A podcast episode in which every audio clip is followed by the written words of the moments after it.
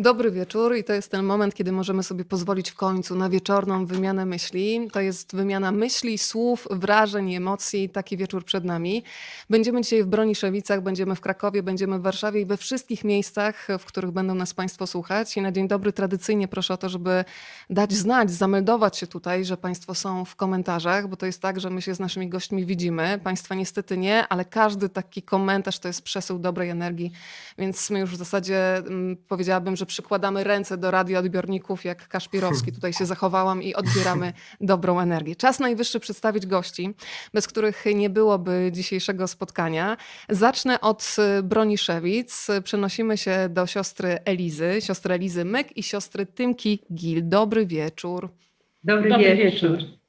Tym samym otwieramy bardzo szeroko dzisiaj drzwi domu chłopaków w Broniszewicach, a skoro padło hasło chłopaki, no to chłopaki, to fantastyczne chłopaki razem z nami też, czyli Łukasz Wojtusik i Piotr Żyłka. Dobry wieczór panowie. Dobry wieczór. Dobry wieczór. Słuchajcie, Czuły Kościół Odważnych Kobiet to jest podtytuł, główny tytuł Siostry z Broniszewic. Dzisiaj wspólnie będziemy otwierać tę książkę. Ja też od razu Państwu mówię, że książki będą szukały czułych domów, więc proszę się nimi czule zaopiekować. To słuchajcie, zacznę chyba od tego, że podobno pomysł na książkę y, pojawił się podczas wyjścia na papieroska, więc są też dobre strony nałogów, bym powiedziała. To y, trochę nie w takiej kolejności, jak powinnam, ale myślę, że się siostry nie obrażą. Y, panowie, jak to było na tym papierosku? O co chodziło? Łukasz, zacznij. No dobra, ale jest po 20, więc mogę, nie? Mogę. No najpierw, najpierw przerżnęliśmy z chłopakami w gałę. To znaczy oni są po prostu niezniszczalni. Nam się wydawało, że wiesz, bo Eliza zadzwoniła, mówi, słuchaj, chcemy z Tymką, żebyście przyjechali zagrać z chłopakami w piłkę, bo my w te klocki to tak umiemy, ale do czasu. Poza tym, no wiadomo, mężczyźni na wojsku i tak dalej, i tak dalej. No więc przyjechaliśmy i zaczęliśmy grać i no i graliśmy, graliśmy, graliśmy, graliśmy, graliśmy, przegrywaliśmy, a oni po prostu cały czas biegali. Więc my trochę e, takim fortelem powiedzieliśmy, że może już skończymy i tak dalej, i tak dalej, ale nie, nie, stali nadal na jednej bramce, na drugiej bramce. No, potem trzeba było zapalić. I jak e, tak spojrzeliśmy na to wszystko i, e, i też byliśmy już po takich pierwszych rozmowach, ale jeszcze wtedy nie myśleliśmy o książce z Elizą i z Tymką, no to no to pojawił się taki pomysł, żeby coś z tego zrobić. Ja na początku z tego napisałem taki krótki tekst do Tygodnika Powszechnego, mm, który zresztą się ukazał. No a potem zaczęliśmy rozmowy o tym, o czym możemy porozmawiać w ramach książki. To ja dodam tylko tyle, jeśli można, Pewnie. że faktycznie mm, była piłka, później było spotkanie z siostrami, siedzieliśmy sobie na takich e, fotelach, chyba już w nowym, w nowym domu, jeszcze nie otwartym, ale w nowym mhm. domu. Pamiętam, że naprzeciwko były siostry, po prawej miałem Łukasza, no i nagrywaliśmy rozmowę i było tak, że e, ta rozmowa, e, mam nadzieję, że nam wybaczą, może nie powinienem tego przypominać, ale my de facto nagrywaliśmy rozmowę dla Gazety Wyborczej, w sensie byliśmy umówieni z Gazetą Wyborczą, siostry o, tym może wiedzą, że, że mieliśmy nagrać rozmowę dla Gazety Wyborczej, ale właśnie wyszliśmy na tą fajkę, spojrzeliśmy na siebie, byliśmy już tam chyba po godzinie nagrania, czy nawet więcej, no i to było bez słów, nie? W sensie czuliśmy, że, że to jest, że tu jest tak dużo do odkopania, tak dużo do wysłuchania, że z jednej strony w takiej jednej rozmowie tego nie da się zamknąć, a z drugiej strony, no po prostu, nie? bardzo szybko pojawiła się taka myśl, że, że, że, że chyba, chyba tu jest na tyle materiału, że warto siostry za języki pociągnąć i zrobić z tego materiał książkowy. No i niestety, no, po trzech latach wyszła książka, y, materiał w Gazecie Wyborczej nigdy się nie ukazał, no i tak, tak to się zaczęło. Słuchajcie, to pierwszy raz w życiu pochwalę wyjście na, na papierosa, bo generalnie nie znoszę papierosów, ale e, tutaj muszę wam przyznać, że ta przerwa na papierosa miała głęboki sens, jak się okazuje. I to jest kolejna nauka, że nie warto czasami oceniać e, z góry. Drogie siostry, ja powiem szczerze, że po przeczytaniu tej książki pomyślałam sobie, że mam już jedną starszą siostrę, świetną, Monikę, którą pozdrawiam przy okazji, jeżeli nas ogląda, ale że bardzo bym chciała sobie poszerzyć taką mentalną rodzinę, bo to jest jest coś, co nas wzmacnia i buduje. I jeżeli siostry się zgodzą, to już w takich kategoriach chcę o was myśleć. Siostra Tymka i siostra Eliza. Zawsze też chciałam mieć braci. Tylko nie wiem, panowie, w zasadzie czy starszych, czy młodszych. Pań nie będę pytała o roczniki, ale was zapytam przy tej okazji. Który rocznik ty jesteś, Łukasz? Bardzo dobry jest ten rocznik. Najlepszy. 7-8. No to starszy brat. E, a Piotr? A jestem 8-6. No to będę miała i starszego, i młodszego brata teraz. Dobrze. Ale czas najwyższy teraz się przenieść do sióstr, e, bo ja jestem bardzo ciekawa historii waszej znajomości, czyli jak się skrzyżowały wasze e, ścieżki z chłopakami, bo jak rozumiem, najpierw się musiało jakieś pojawić zaproszenie na mecz, chyba że oni się sami wprosili. Jak to wyglądało? Chodzi o to, że Spotkałyśmy się z y, księdzem Grzesiem Kramerem na targach książki. I po tym spotkaniu nagle zobaczyłam, że e, na Facebooku dostałam zaproszenie od Piotrka Żyłki, a potem od Łukasza Wojtusika. Więc sobie pomyślałam, aha, faceci o nas gadali. Tak było. Tak, musiało tak być, bo, bo, bo to dobrze kojarzyłam. E, I czytałam ich książkę Łobuzów i, myśl, I oni tam napisali w tej książce, taki jeden rozdział mieli poświęcony temu, że kobiet, kobiet nie widać w kościele. Więc się wkurzyłam na nich, bo sobie myślę, co to znaczy kobiet nie widać? Już my wypruwamy żyły, żeby nas było wszędzie widać, a oni piszą, że nas nie widać. No i dlatego ich zaprosiłam tutaj do Broniszewiec, żeby zobaczyli, jak kobiety działają w praktyce. Ja od razu wysyłam całą moc pozdrowień do tych, którzy są razem z nami, a zameldował się Poznań, Wrocław, jesteśmy w Świętokrzyskiem, w Szkocji, e, jesteśmy Warszawa-Bielany, nawet bardzo dokładne lokalizacje Państwo podają. Biała Podlaska, Częstochowa, Gdańsk, Waszyngton, Kanada gdzieś mi mignęła, e, a teraz się rozgrywa tutaj bitwa, który rocznik jest najlepszy. E, także Łukasz nie Przepraszam wiem... Przepraszam cię, sorry. 78, 81, 76, ale bardzo się cieszę, bo takiego przekroju wiekowego, doświadczeniowego i każdego nam podczas tej rozmowy potrzeba. E, to ja bym bardzo chciała zacząć e, od od tego, że nie byłoby naszego spotkania, gdyby nie wybór tej drogi, drogie siostry. Ja bardzo lubię ten moment w książce, kiedy opowiadacie o swoich rodzinnych doświadczeniach i przyznaję, jako dziewczyna z Podkarpacia, że wydawało mi się, że w szkole, w domu religia to zawsze była istotna. Nawet przypomniałam sobie książkę Kuby Ćwieka, Otchłań, gdzie pada taka fraza, że w zasadzie ja nawet sobie przytoczyłam, że istniało coś takiego jak e, cotygodniowa Trójca Święta, czyli pytania rodziców, o czym była Ewangelia, o czym kazanie i który ksiądz odprawiał.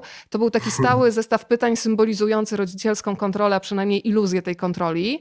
E, najczęściej te pytania zadawano tym, którzy nie docierali do kościoła, więc były pytania takie od tych, którzy byli. E, I wydawało mi się, że to jest faktycznie coś, co dla pokolenia na przykład lat 80. było pewną stałą. I dopiero siostra Eliza e, jakoś mi uzmysłowiła, że na przykład w Szczecinie podejście do kościoła, do religii było kompletnie inne. To powiedzmy, jak to wygląda, północ, południe.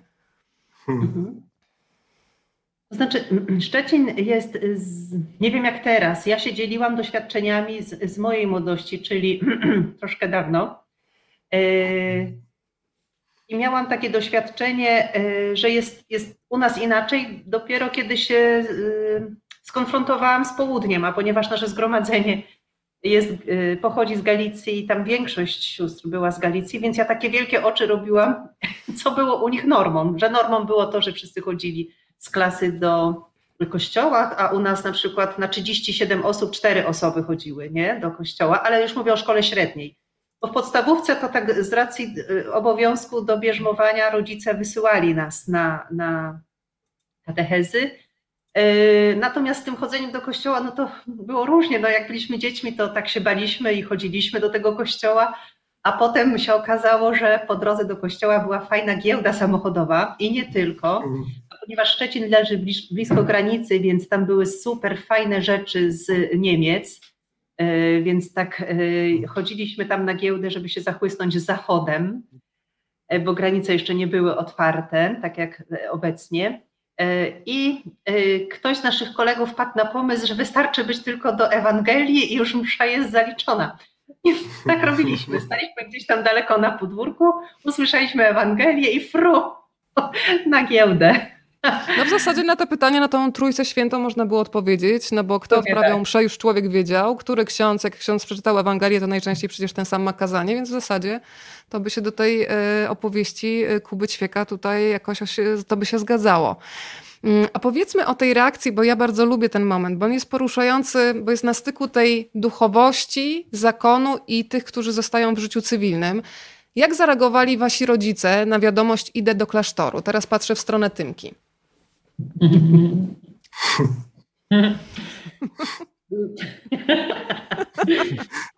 Oni nie zareagowali śmiechem chyba.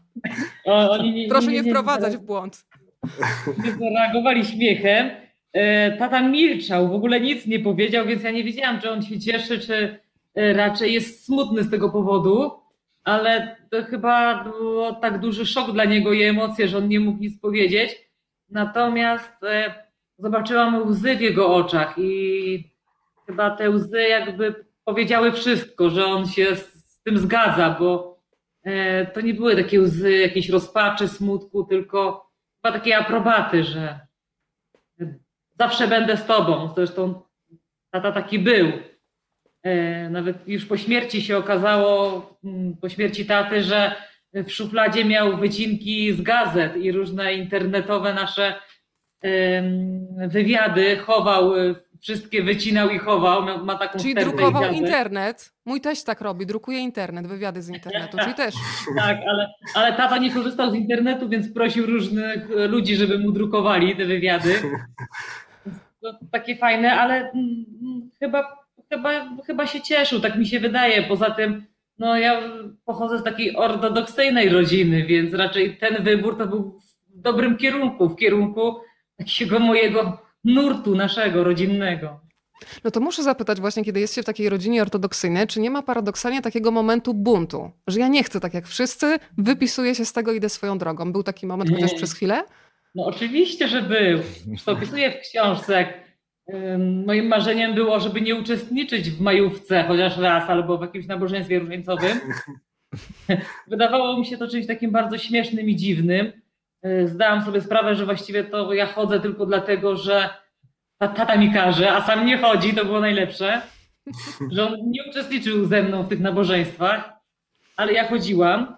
Y, I chyba kiedy się zbuntowałam, ten y, tata mnie zostawił z tym moim buntem, bo chyba tak, tak po- pomyślał, że radź sobie z tym sama. No natomiast po jakimś czasie wróciła ta tęsknota mm, za, za, za kościołem, za wspólnotą kościoła, za tym, co tam razem z młodzieżą tworzyliśmy wtedy w tym czasie. Ale to były takie wzloty i upadki. To było moje bardzo, y, moje życie było bardzo bujne w, czasach szkoły średniej i raz było fajnie, byłam zachwycona, za kilka dni nie, no i no, No, i tak to ja trwało. Oglądałam rozmowę u Szymona Majewskiego, gdzie Tymka powiedziałaś wprost, że jak rozmawiacie ze sobą y, z Elizą, to ty jednak przeżyłaś lepsze imprezy.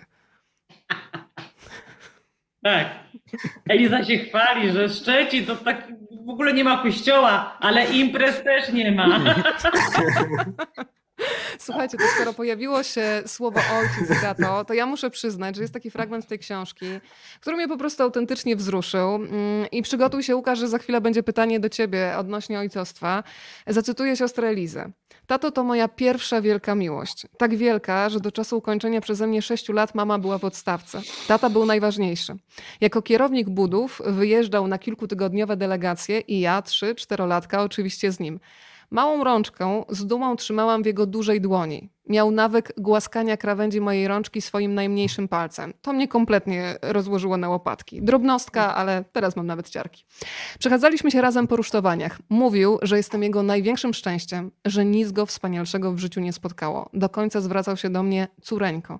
Kiedy przyjeżdżałam z klasztoru do domu na wakacje, troszczył się, żebym się wysypiała. Zabawne było, że o którejkolwiek godzinie wstałam, tata mówił, co tak wcześnie wstajesz, przecież masz wakacje. Dziękuję tacie, że w jego oczach zawsze widziałam zachwyt, radość, uznanie i miłość. I pomyślałam, że to jest taki fragment, który każdemu ojcu powinien uzmysłowić, że takim największym kapitałem, który może dać swojemu dziecku, to jest właśnie ta miłość i obecność. Więc zanim Łukasz e, i jego doświadczenie ojcostwa, to Eliza, powiedz, jak zareagowali twoi rodzice, bo tam też było bardzo ciekawy dialog, mama, tata, reakcja. Y, tata już jest w niebie, mam nadzieję, że jest w niebie, no tak, tak czuję, że tam jest. Natomiast mama taka była wzruszona bardzo. Ona mówi tak, o mnie no tam napisałaś, to, bez, to tak trochę przesadziłaś. No taka nie jestem. Ale taka ci jestem wdzięczna, że ty tak ładnie o tacie napisałaś. Ale wiesz co, chodzi mi o tę reakcję, kiedy powiedziałeś, że idziesz do zakonu, bo ja dobrze pamiętam, Aha. E, że mama się wtedy rozpłakała, tato powiedział coś ciekawego. No tak, mama bardzo się rozpłakała, zresztą chyba tak musiała się zmagać z depresją parę miesięcy z tą moją decyzją. W ogóle poinformowałam ją o tym na klatce schodowej przed drzwiami domu w bloku, więc to nie było fajne na pewno. No ale no, mama przeżyła, jest dzielną kobietą. Bardzo ją pozdrawiam, bo nas ogląda. No właśnie, tata... wszyscy pozdrawiamy. A tata powiedział tak, córka, a ile ty masz tam do tych ostatecznych święceń? Bo tam tata nie wiedział, że, ślub, że to się nazywa śluby w zakonie. Ja mówię, tata, no tak 10 lat.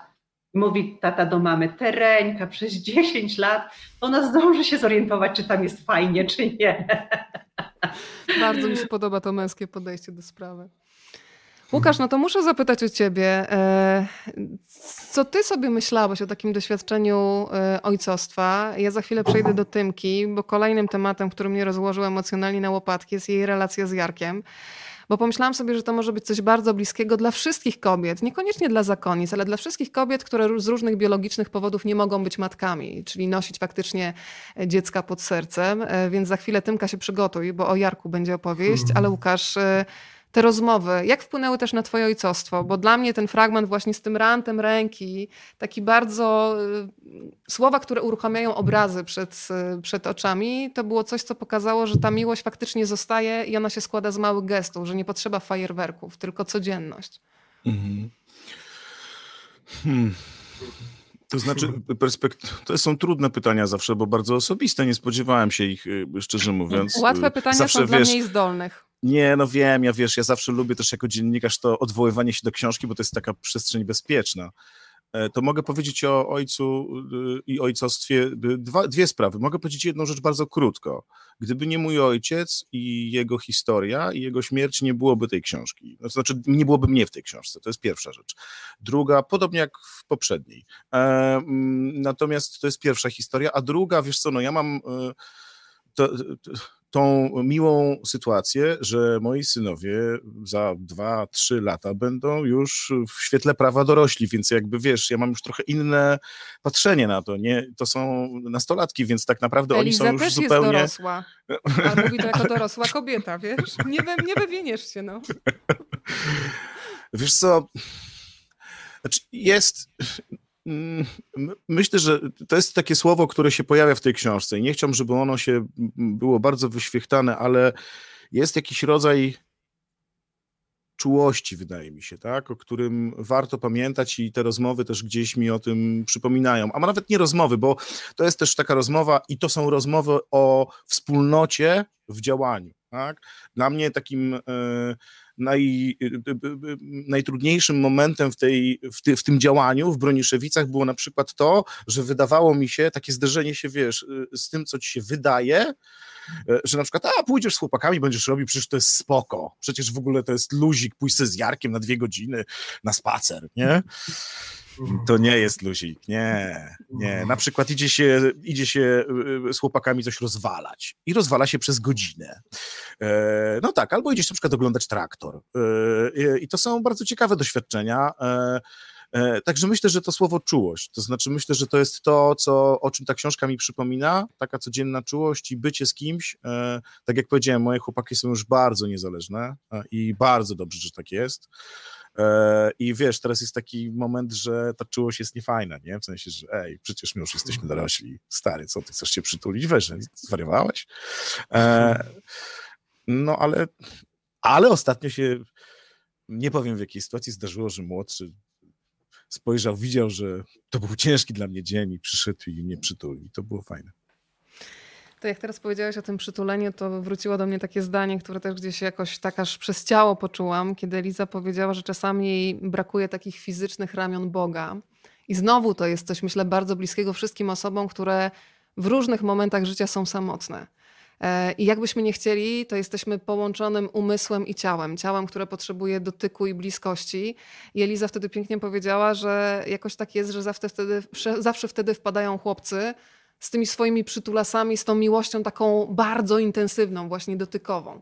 Został wywołany Jarek tutaj do tablicy, to ja Jarka Państwu pokażę. Mówiłam o Jarku w zapowiedziach. Ja jestem absolutnie zafascynowana tym, co jest w jego oczach, bo tam jest i czystość dziecięca, i taka ufność stuprocentowa, i jakiś rodzaj tajemnicy. Powiedziałam, że słowa są bezradne i bardzo dobrze, bo to trzeba poczuć, a nie ma co za dużo gadać, więc pokazuję Państwu Jarka. E, Tymka, to jest taka historia z Tobą trochę jak... Hmm, Niespodziewane macierzyństwo, tak bym to nazwała. Macierzyństwo, które y, spada niezaplanowane, nawet bym powiedziała, macierzyństwo, które spada z nieba w sensie dosłownym. E, przychodzi do ciebie Jarek i mówi: Będziesz moją mamą. Co się czuje w takim momencie? Ja w ogóle byłam w szoku i ten szok chyba trwał bardzo długo, bo y, zaczęłam chodzić do sióstr, najpierw do Elizy i pytać, co ja mam w ogóle zrobić. Tak jakby y, serce walczyło z rozumem w tym momencie. Nie wiedziałam, czy jako zakonnica mogę na to pozwolić, czy mogę być tą mamą, ale już wielokrotnie o tym opowiadałam, że Eliza y, była pierwszą osobą, która mi powiedziała, masz być jego mamą, to jest jego pragnienie, w tym teraz nie liczą się twoje pragnienia, tylko Jarka. Y, zaufałam, że rzeczywiście te pragnienia Jarka są na pierwszym miejscu, nie to, co ja myślę, co ja czuję, chociaż no, ta moja relacja z Jarkiem to też była miłość od pierwszego wejrzenia. My od pierwszej chwili, jak spotkaliśmy się na schodach, już chodziliśmy razem za rękę, więc mhm. wszędzie byliśmy razem, a teraz również chodzimy za rękę, bo ja się boję tej małej ręki wypuścić ze swojej, bo on coś za chwilę zrobi. więc staramy się chodzić zawsze za rękę.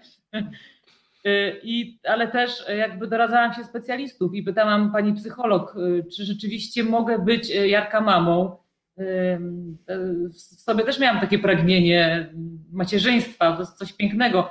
Jest niesamowity, wzruszający moment, kiedy y, Jarek y, tak odważnie, jakby to było jakąś taką normą, mówi: Mamo, mamusiu, czy mogę iść z tobą? Mamusiu, czy zrobimy coś? Mamusiu, ty patrz na mnie przez okno, ja tu będę jeździł rowerkiem. Więc to, to były takie bardzo wzruszające chwile. Wtedy pani psycholog mi powiedziała, że absolutnie nie mogę zabronić Jarkowi tych relacji, tego macierzyńskiego ciepła, którego on potrzebuje. I pewnie przyjdzie w życiu taki moment, że on tej mamy już nie będzie potrzebował. I te relacje nasze być może będą takie właśnie od spotkania do spotkania. Y, czasami przyjdzie mi coś powiedzieć, czy się poskarżyć. Natomiast to jest taki moment w jego życiu, gdzie, y, o, gdzie ta nasza relacja może bardzo pomóc w jego rozwoju nie tylko tym intelektualnym, ale Jarek jakby z każdej strony był skrzywdzony przychodząc do naszego domu. Był czterokrotnie porzuconym dzieckiem, więc też ten, jego cierpienie emocjonalne jest czymś takim bardzo trudnym do opisania. Gdy w pierwszy dzień zabrałyśmy go na wycieczkę, to był mój w ogóle głupi pomysł. Chciałam sprawić mu przyjemność i zabrać go na wycieczkę. Jarek wsiadł do samochodu i się rozpłakał. I zapytała, czy ja tutaj wrócę, w ogóle nie przyszło mi do głowy, że on może pomyśleć, że po raz kolejny go wywozimy znowu do innego miejsca. Taki sam moment y, y, był, kiedy przyjechali dziennikarze z telewizji i jeden y, pan mówi: Jarek, to wsiadaj z nami, pojedziesz do Warszawy. Ja mam takiego syna w twoim wieku, będzie fajnie. Jarek podbiegł do mojego habitu, tak z całej siły w ogóle złapał się mnie i mówi: Nie pozwól mi jechać. Więc no dla mnie to były takie sytuacje, które cały czas mnie utwierdzały w tym, że to, co robię, jest dobre. Nawet te sytuacje, kiedy Jarek, ja musiałam wyjechać na przykład do urzędu, a Jarek stał przy samochodzie, szarpał za klamkę i mamusiu nie odjeżdżaj, więc pękało mi serce, ale ja wiedziałam, że e, jak zabiorę Jarka na przykład do starostwa powiatowego, to on troszeczkę zrujnuje to starostwo wchodząc. I na pewno nie pozwoli mi tej sprawy załatwić. E, no i ta relacja z Jarkiem jest czymś niesamowitym rzeczywiście w moim życiu. Y, czymś bardzo pięknym, chociaż y, podkreślam, Jarek nie jest aniołem i naprawdę nie jest łatwym chłopcem. I ja sama po kilku godzinach z Jarkiem po prostu wymiękam i zdarza mi się nawet płakać. O to właśnie też cię chciałam Tymka zapytać, bo faktycznie nie chciałabym, żeby to były takie, wiesz, łzawa rozmowa. Sama powiedziałam, że mi się rozmył makijaż, bo autentycznie mi się y, tuż do rzęs taka panda powstała, kiedy oglądałam waszą relację i to, jak na siebie patrzycie, jak o sobie mówicie. E, ale na tym wzruszeniu bym nie chciała skończyć. Dzisiaj na pewno będziemy rozmawiać o tym, jak e, realizować taką miłość w działaniu. Ale chciałam się zapytać o jedną rzecz. Możecie się teraz śmiać, no ale mi nie dane było doświadczenie macierzyństwa, ale mam psa i słuchajcie, złapałam się na takiej myśli, może ona była absurdalna, ale kiedy psu się coś zaczęło dziać, zaczął się dusić i z taką stuprocentową ufnością przyszedł do mnie na kolana i spojrzał mi w te oczy i mniej więcej z przekazem zrób coś, to pomyślałam, Matko Boska, przepraszam za tutaj wypowiedzenie tych słów. E, co muszą czuć rodzice, którzy nie wiedzą, jak pomóc swojemu dziecku, że już nawet to zwierzę, które patrzy we mnie z taką stuprocentową ufnością, że ja mu pomogę, ja się czuję bezradna, więc zastanawiam się, Tymka, czy miałaś też taki lęk paraliżujący, który pewnie jest udziałem wielu rodziców, szczególnie rodziców chorych dzieci, że masz tą stuprocentową ufność, te oczy wpatrzone w ciebie, że pomożesz, a ty się zastanawiasz, czy podołasz. Czy nie, miałaś jakiś taki moment paraliżu, gdzie właśnie, nie wiem, podczas rozmowy z psychologiem ktoś cię odblokował, że bój się, ale razem z tym lękiem działaj, idź w to. Mhm. Y, na pewno miałam. To oczywiście, kiedy y, już przy jakichś pierwszych spotkaniach Jarek y, różne niespodzianki mi fundował. Jarek jest chłopcem z faz, czyli na, naprawdę to jego zachowanie jest czasami takie e, no w ogóle nieadekwatne do sytuacji. To ja mówię, Jaruś, nie wkładaj ręki, bo jest to gorące, a Jarek mówi tak i włoży tą rękę. I teraz po tym doświadczeniu kilku lat ja wiem, że on to po prostu zrobi. I ja mogę mówić 10 razy, więc e, jedynym rozwiązaniem jest to, że ja go na przykład złapię za tą rękę i trzymam tą rękę i mu wtedy mówię, Jarek, to jest gorące i to trwa w ogóle kilkanaście minut. Ale też są takie sytuacje, gdzie ja na przykład tracę cierpliwość, bo ja go proszę, Jaruś, proszę, ja teraz chcę coś powiedzieć, nie mów, a no to Jarek się nakręca i a, a, ta, a właśnie będę mówił, a tak, a ja teraz będę właśnie mówił. I to są w ogóle takie, albo odbiera, znaczy odbieram telefon, Jarek podbiega, zabiera mi telefon i, i, i, i krzyczy przez ten telefon, a teraz to nam nie przeszkadza i koniec rozmowy, bo my tu z mamą ważne sprawy załatwiamy. I nieważne w ogóle, dzwoni nawet Jarek. Jarek jest najważniejszy, no, no i, Ale no, powiedziałaś fajną rzecz, że nawet jeżeli dzwoni biskup, y, to jest pytanie do Was wszystkich teraz, bo mam wrażenie, że właśnie dzięki chłopakom z Broniszewic wszyscy powinniśmy się uczyć, że w życiu coś takiego jak hierarchia nie powinna mieć znaczenia, że tak samo kochany i serdecznie witany jest, nie wiem, zwykły przechodzień, który wchodzi do domu Broniszewic, jak właśnie biskup, że tam nie ma hierarchii, że ktoś jest ważny, ważniejszy, tylko tam są relacje na poziomie partnerstwa, czy tak można Piotrek powiedzieć, jak wy to, bo wy to obserwowaliście z boku, więc y, jak wygląda to wciąganie w świat chłopaków, ty o tym piszesz we wstępie do książki. Mhm. To znaczy, tu mogę powiedzieć dwie rzeczy. Jedna jest taka, że faktycznie jak się do domu chłopaków e, przyjeżdża i się wchodzi, no to to jest takie absolutnie uwalniające doświadczenie, w szczególności dla osób, które właśnie, nie wiem, coś tam robią w życiu, że to nie ma tam żadnego znaczenia. Czy przyjedziesz i właśnie jesteś biskupem, czy jesteś, nie wiem, jakimś tam e, kimś sławnym, bo takie osoby, wiele takich osób przyjeżdża do, do Broniszewic, do sióstr, czy jesteś po prostu e, jakąś osobą, która dowiedziała się o Broniszewicach i się zachwyciła i, i chciała przyjechać zobaczyć, jak to wygląda, albo ch chciała przyjechać pomóc. Dla chłopaków nie ma kompletnie znaczenia, kim się jest. Ważna jest obecność, ważne jest to, żeby właśnie z nimi zagrać w piłkę, żeby pójść porozwalać z nimi jakieś rzeczy na budowie, żeby, żeby po prostu z nimi być, nie? żeby być z nimi na mszy, żeby być z nimi e, w czasie wolnym, żeby przejechać się z nimi na gokartach i to jest absolutnie uwalniające, bo e, tak e, wyciąga czy wyciska z człowieka te wszystkie rzeczy, które gdzieś tam na co dzień mogą przeszkadzać, bo tam och, ach, zwracamy uwagę, co tam ludzie o nas myślą, co w ogóle my w życiu robimy, nie, tutaj schodzimy do takich fundamentów, podstaw i to jest coś no, przepięknie uwalniającego. A druga rzecz, którą e, w kontekście broni Szewic i tego, co powiedziałaś na początku, e, o tym, że hierarchia nie ma znaczenia, e, tak, aczkolwiek wydaje mi się, że o tym dziewczyny mówią, siostry mówią w, w książce, że gdyby na przykład ktoś hierarchiczny przyjechał do Broniszewic, no to właśnie dobrze by było, żeby na początku wydarzyło się to, że nie będzie tam czegoś mówił i się czymś dzielił, tylko pobędzie z chłopakami. E, I, i w tym sensie e, hierarchiczność ma znaczenie, bo e, hierarchiczność wydaje mi się powinna być obowiązkiem, żeby dawać przykład. Nie? Więc mi się marzy to, używając frazy Elizy, która bardzo lubi tą frazę, że marzy o czymś w kościele, więc mi się marzy w kościele to, żeby, e, no właśnie, żeby wszyscy ci, którzy stoją wyżej w tej hierarchii, potrafili faktycznie e, w takie doświadczenie, choćby jak w Broniszewicach, doświadczenie uwalniania się z różnych e, tam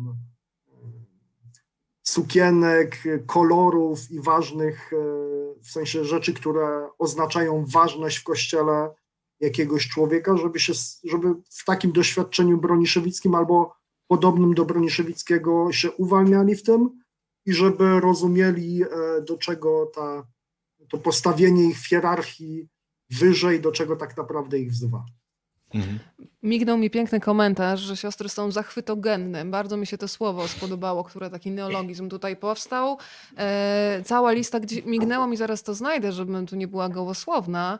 O, proszę bardzo, pani Beata e, napisała. Niby już znam tę historię, wciąż mnie rozwala na kawałki. Ściska mnie w klacie i rozczula. Jesteście siostry z chłopakami niesamowicie zachwytogenne. Schowam sobie to słowo zachwytogenny e, do e, kieszeni. No ale wyjdźmy poza ten zachwyt, bo to jest też dla mnie kluczowe, że ta książka dla mnie w wielu momentach, i mówię to z ręką na sercu, była też zawstydzająca, bo zrozumiałam, że tak naprawdę bardzo mało wiem o miłości w działaniu, mm, bo można się wzruszyć fajnie, tylko dobrze by było, żeby za tym wzruszeniem poszło coś więcej. I to jest pytanie teraz e, do sióstr, bo zdałam sobie sprawę z tego, że każdy z nas e, ma chyba trochę inną jakąś supermoc. E, czasami nawet inni ludzie nam ją uzmysławiają. I myślę, że jest wiele osób po drugiej stronie, które na przykład e, przyjadą do sióstr do Broniszewic i właśnie sprawdzą się w działaniu. Są osoby, e, które zauważą dom i wesprą na przykład jego budowę. E, czy taka otwarta rozmowa, czy zdarzyły się siostrom takie spotkania, gdzie ludzie przychodzili wprost i powiedzieli, że Przyznali się do swojej bezradności, że oni się boją spotkania z e, dziećmi niepełnosprawnymi intelektualnie, że są w jakimś stopniu zakłopotani, bo my się tego boimy, bo po prostu nie znamy. I jak wtedy takiego człowieka oswajać, żeby on spróbował, bo boimy się czegoś, czego nie znamy. E, a bardzo bym chciała, żeby w przestrzeni publicznej, o czym bardzo często mówicie, czymś normalnym był widok właśnie dziecka z niepełnosprawnością intelektualną, które siedzi w kawiarni i je ciastko. I nawet jeżeli krzyczy, to niech krzyczy. To jest jego zachowanie, tak jak ktoś, nie wiem, e, przychodzi i też głośno się zachowuje i nie musi być niepełnosprawny intelektualnie, żeby tak robić i zajmować sobą całą przestrzeń. Więc jak oswajać ludzi, którzy są w stanie z ręką na sercu powiedzieć: Nie wiem, boję się, chciałbym, ale wydaje mi się, że zachowuje się niezgrabnie i z tego lęku się wycofuje, zamiast spróbować z lękiem. Eliza, padło na ciebie. Y, powiem tak, że żeby każdy wiedział i czuł się też oswojony z tą myślą, że strach jest lęk przed osobami, których nie znamy, y, y, których zachowania nas dziwią, jest takie normalne. Ja też się bardzo bałam. W ogóle jak szłam do zakonu, to myślałam, Boże, żebym tylko nie musiała pracować z dziećmi z niepełnosprawnością. Po czym pracuję już, pracuję tylko z dziećmi z niepełnosprawnością, więc dobrze, że tego nie wiedziałam, bo bym nie przyszła do Dominikanek. Więc A powiedz, lęki... czego ty się wtedy bałaś? Bo to jest takie otwierające dla wielu ludzi, którzy nawet boją się powiedzieć to, że się boję, tylko no właśnie mhm. potrafimy zagłuszać czasami sumienie, nie wiem, albo przelewem, on też jest fajny, wspierający, ale boimy się zrobić ten krok dalej, żeby zobaczyć, może to nie jest dla nas, ale no nie dowiesz się, dopóki nie spróbujesz. Czego się wtedy bałaś, gdybyś mogła taką retrospekcję na tej życiowej osi czasu zrobić? No myślę, że tej inności, tak, że oni się właśnie zachowują y, w taki sposób no inny niż y, my, ale w taki bardziej wylewny, nie? Powiedziałabym, że, że podchodzą, przytulają, y, podają rękę. Y, no taka musiałam być sztywniarą, y, że się takich bałam. Natomiast kiedy już pojechałam do dzieciaków, no to w ogóle to tak naprawdę czymś niesamowitym jest to, że my widzimy, że to dzieciaki nasze, czy tam w ogóle starsi chłopcy przełamują te bariery, nie my. My nie musimy przełamywać ich po prostu wystarczy, że staniemy, oni podchodzą, podają rękę bądź przytulają, pytają się, czy masz pieska i jak ma na imię, yy, i yy, czy masz yy, męża, i czy twój mąż ma brodę, i lepiej, żeby zgolił tą brodę. No i to w ogóle nie wiesz kiedy, ale w ogóle już nie ma żadnej bariery, wiesz? To jak oni przyjęli Łukasza i Piotrka, bo tu broda i tu broda, nie było problemu? No to niech oni mówią. Na pewno mieliście pytania o brodę. Na bank. Bo oni muszą się golić, znaczy golą się, nie muszą, ale się golą. Bo różnie, różnie, różnie z tym bywa. Ja ostatnio, jak teraz byłem tydzień temu z hakiem, e, to Oskar, e, ja jeszcze nie wiem, bo tutaj, tutaj jest problem, bo e, wyzwaniem dla mnie jest to, że Oskar, którego jestem ojcem chrzestnym, no on komunikuje się głównie za pomocą gestów i dźwięków i nie wiem jeszcze, czy to jest aprobata, czy to jest dezaprobata, ale ewidentnie e, co chwila za moją brodę łapał i coś pokazywał. Próbowałem się dowiadywać. E, pani, która się nim opiekuje, e, też powiedziała, że jeszcze potrzeba czasu, żeby wyciągnąć ostateczne wnioski, bo momentami miała takie momenty, że myślała, że on mi komunikuje, że powinienem ją zgolić, a czasami, że zaczyna pokazywać innym, że też powinni mieć brodę, więc e, no, czekamy na ostateczny werdykt. Ale to też jest cierpliwość i nauka języka. E, bardzo ciekawy mhm. komentarz się pojawił na YouTubie. Myślę, że boimy się też z bezsilności, że nie umiemy im pomóc, a to perfekcjonizm nam przesłania akceptację dla inności, ale też pomyślałam sobie o perfekcjonizmie w taki sposób pojęty, że my chcemy pomóc w 100% najlepiej, a może warto nawet pomagać z jakimiś błędami, potknięciami, z których się wyciągnie błędy, e, i po prostu zacząć. E, Tymka, ty też zresztą powiedziałaś o tym, że chciałaś dobrze zabrać na wycieczkę, a nie przyszło ci do głowy, no bo skąd ci mogło przyjść do głowy, że wsadzenie e, Jarka do samochodu może wywołać lęk. Ile miałaś takich, e, no właśnie nazwijmy to, nie wiem, błędów, potknięć, ale coś, co ośmieli innych, żeby zacząć? Bo te wnioski można wyciągnąć tylko z działania. To zanim odpowiem na to pytanie, to tylko jeszcze powiem taką historię szybką, że jak nasi chłopcy e, tutaj właśnie wszystkich witają i, i przełamują różne właśnie takie bariery. E, przyjechał kiedyś taki starszy ksiądz i podbiega do niego jeden z naszych chłopców i mówi, tak patrzy, przygląda się, przygląda i mówi, ojoj, jaki ty jesteś pomarszczony jak starszy dziadek. To, i, I to wywołało tylko radość w tym, w tym księdzu. I naprawdę nie trzeba się bać tej, tej szczerości, ponieważ ona jest taka autentyczna. E, no, no miał prawo porównać go do starszego pana, do, nawet do swojego dziadka, no tak wyglądał, więc e, no jakby my już pewnie na, też, też na to patrzymy, bo na co dzień z, z nimi przebywamy. Ale e, ja wszystkich zachęcam, żeby się nie bać tych dzieci i że to oni przełamią wszystkie bariery. Trzeba tylko przyjść i stać w miejscu, a oni już zrobią całą robotę za nas. Tymka, ja e, oglądałam, zrobiłyście taki filmik na swojej stronie e, Domu Chłopaków w Broniszewicach. Takie mm, nagrania na sekretarkę, na sekretarka w zasadzie na Messengera, gdzie no Jarek jest po prostu mistrzem świata. Ja w zasadzie chyba go będę dawać swojemu mężowi za przykład, bo ilość słów kocham cię, jak się czujesz, jesteś dla mnie ważna. No on też mówi dużo, ale nie aż tak dużo jak Jarek, więc żeby nie było, żeby się tu poczuł urażony. Ale jest to tak rozbrajające, więc najciekawsza taka wiadomość nagrana na sekretarce Tymka, jaką odebrałaś, bo to jest coś kompletnie, już przekaz jedno, ale sam ton głosu, modulacja. Państwo niech sobie zajrzą na e, konto facebookowe Domu Chłopaków w Broniszewicach, bo to jest absolutnie mistrzostwo świata. To najciekawsza wiadomość, która do ciebie dotarła. Mamy taki swój prywatny film, masz wiadomość teraz.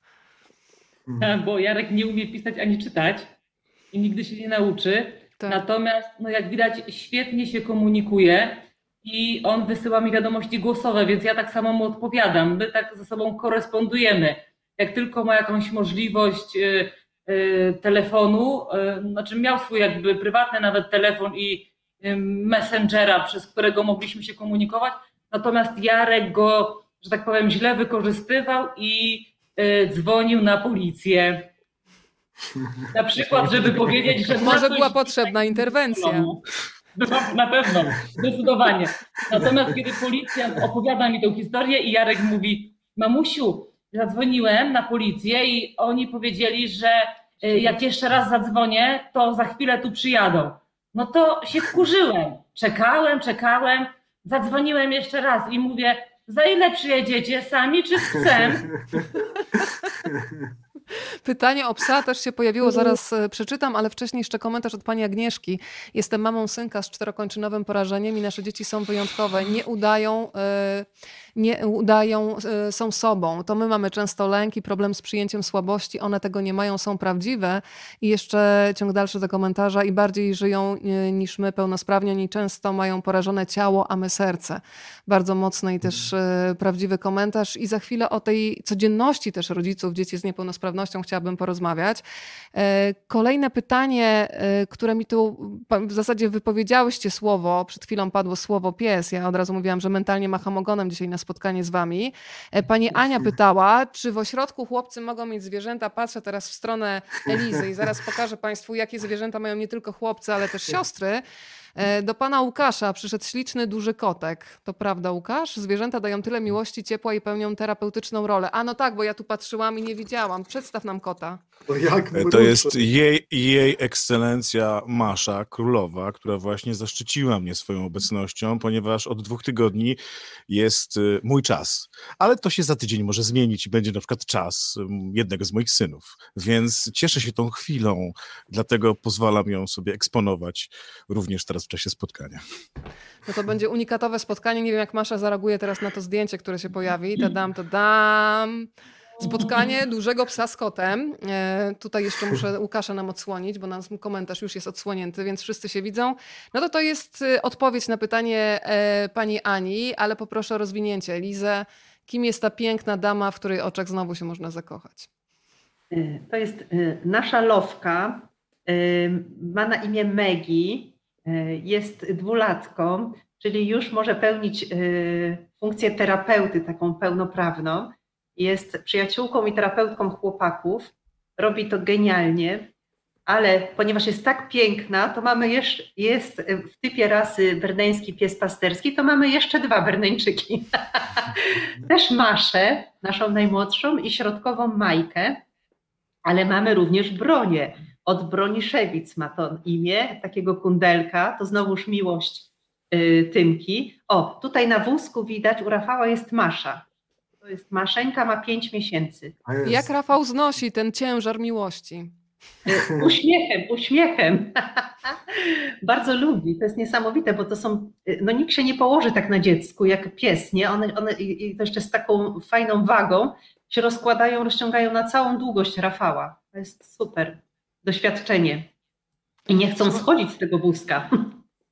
Słuchajcie, to teraz bardzo bym chciała też pozdrowić wszystkich rodziców dzieci z niepełnosprawnościami, które, którzy są dzisiaj razem z nami, E, bo chciałabym, żebyśmy dzisiaj trochę porozmawiali o takim realnym wsparciu. Z jednej strony domów w Broniszewicach, ale też pamiętajmy o setkach domów, y, gdzie te dramaty często y, no, dzieją się za zamkniętymi drzwiami. Nie mamy pojęcia, jak pomóc. E, Ja pamiętam takie spotkanie z Magdą Hikiel, której syn Leo się urodził z klątwą ondyny, co znaczyło, że kiedy zasypiał, tracił oddech, musiał być podłączany dzień w dzień do respiratora. Potem to są rodzice, którzy też bardzo przeszli długą walkę i cały czas walczą o jego zdrowie. E, I pamiętam taką rozmowę, y, że Magda na przykład miała w sobie wielką wdzięczność, kiedy ktoś przyszedł do niej, nie wiem, z gotową zupą, albo zaprosił ją na masaż, bo powiedziała, gdzie by mi przyszło w ogóle do głowy, żeby samej sobie pozwolić na masaż. I to były konkretne działania, e, które pozwalały jej odetchnąć. Jest w ogóle takie pojęcie jak e, opieka wytchnieniowa.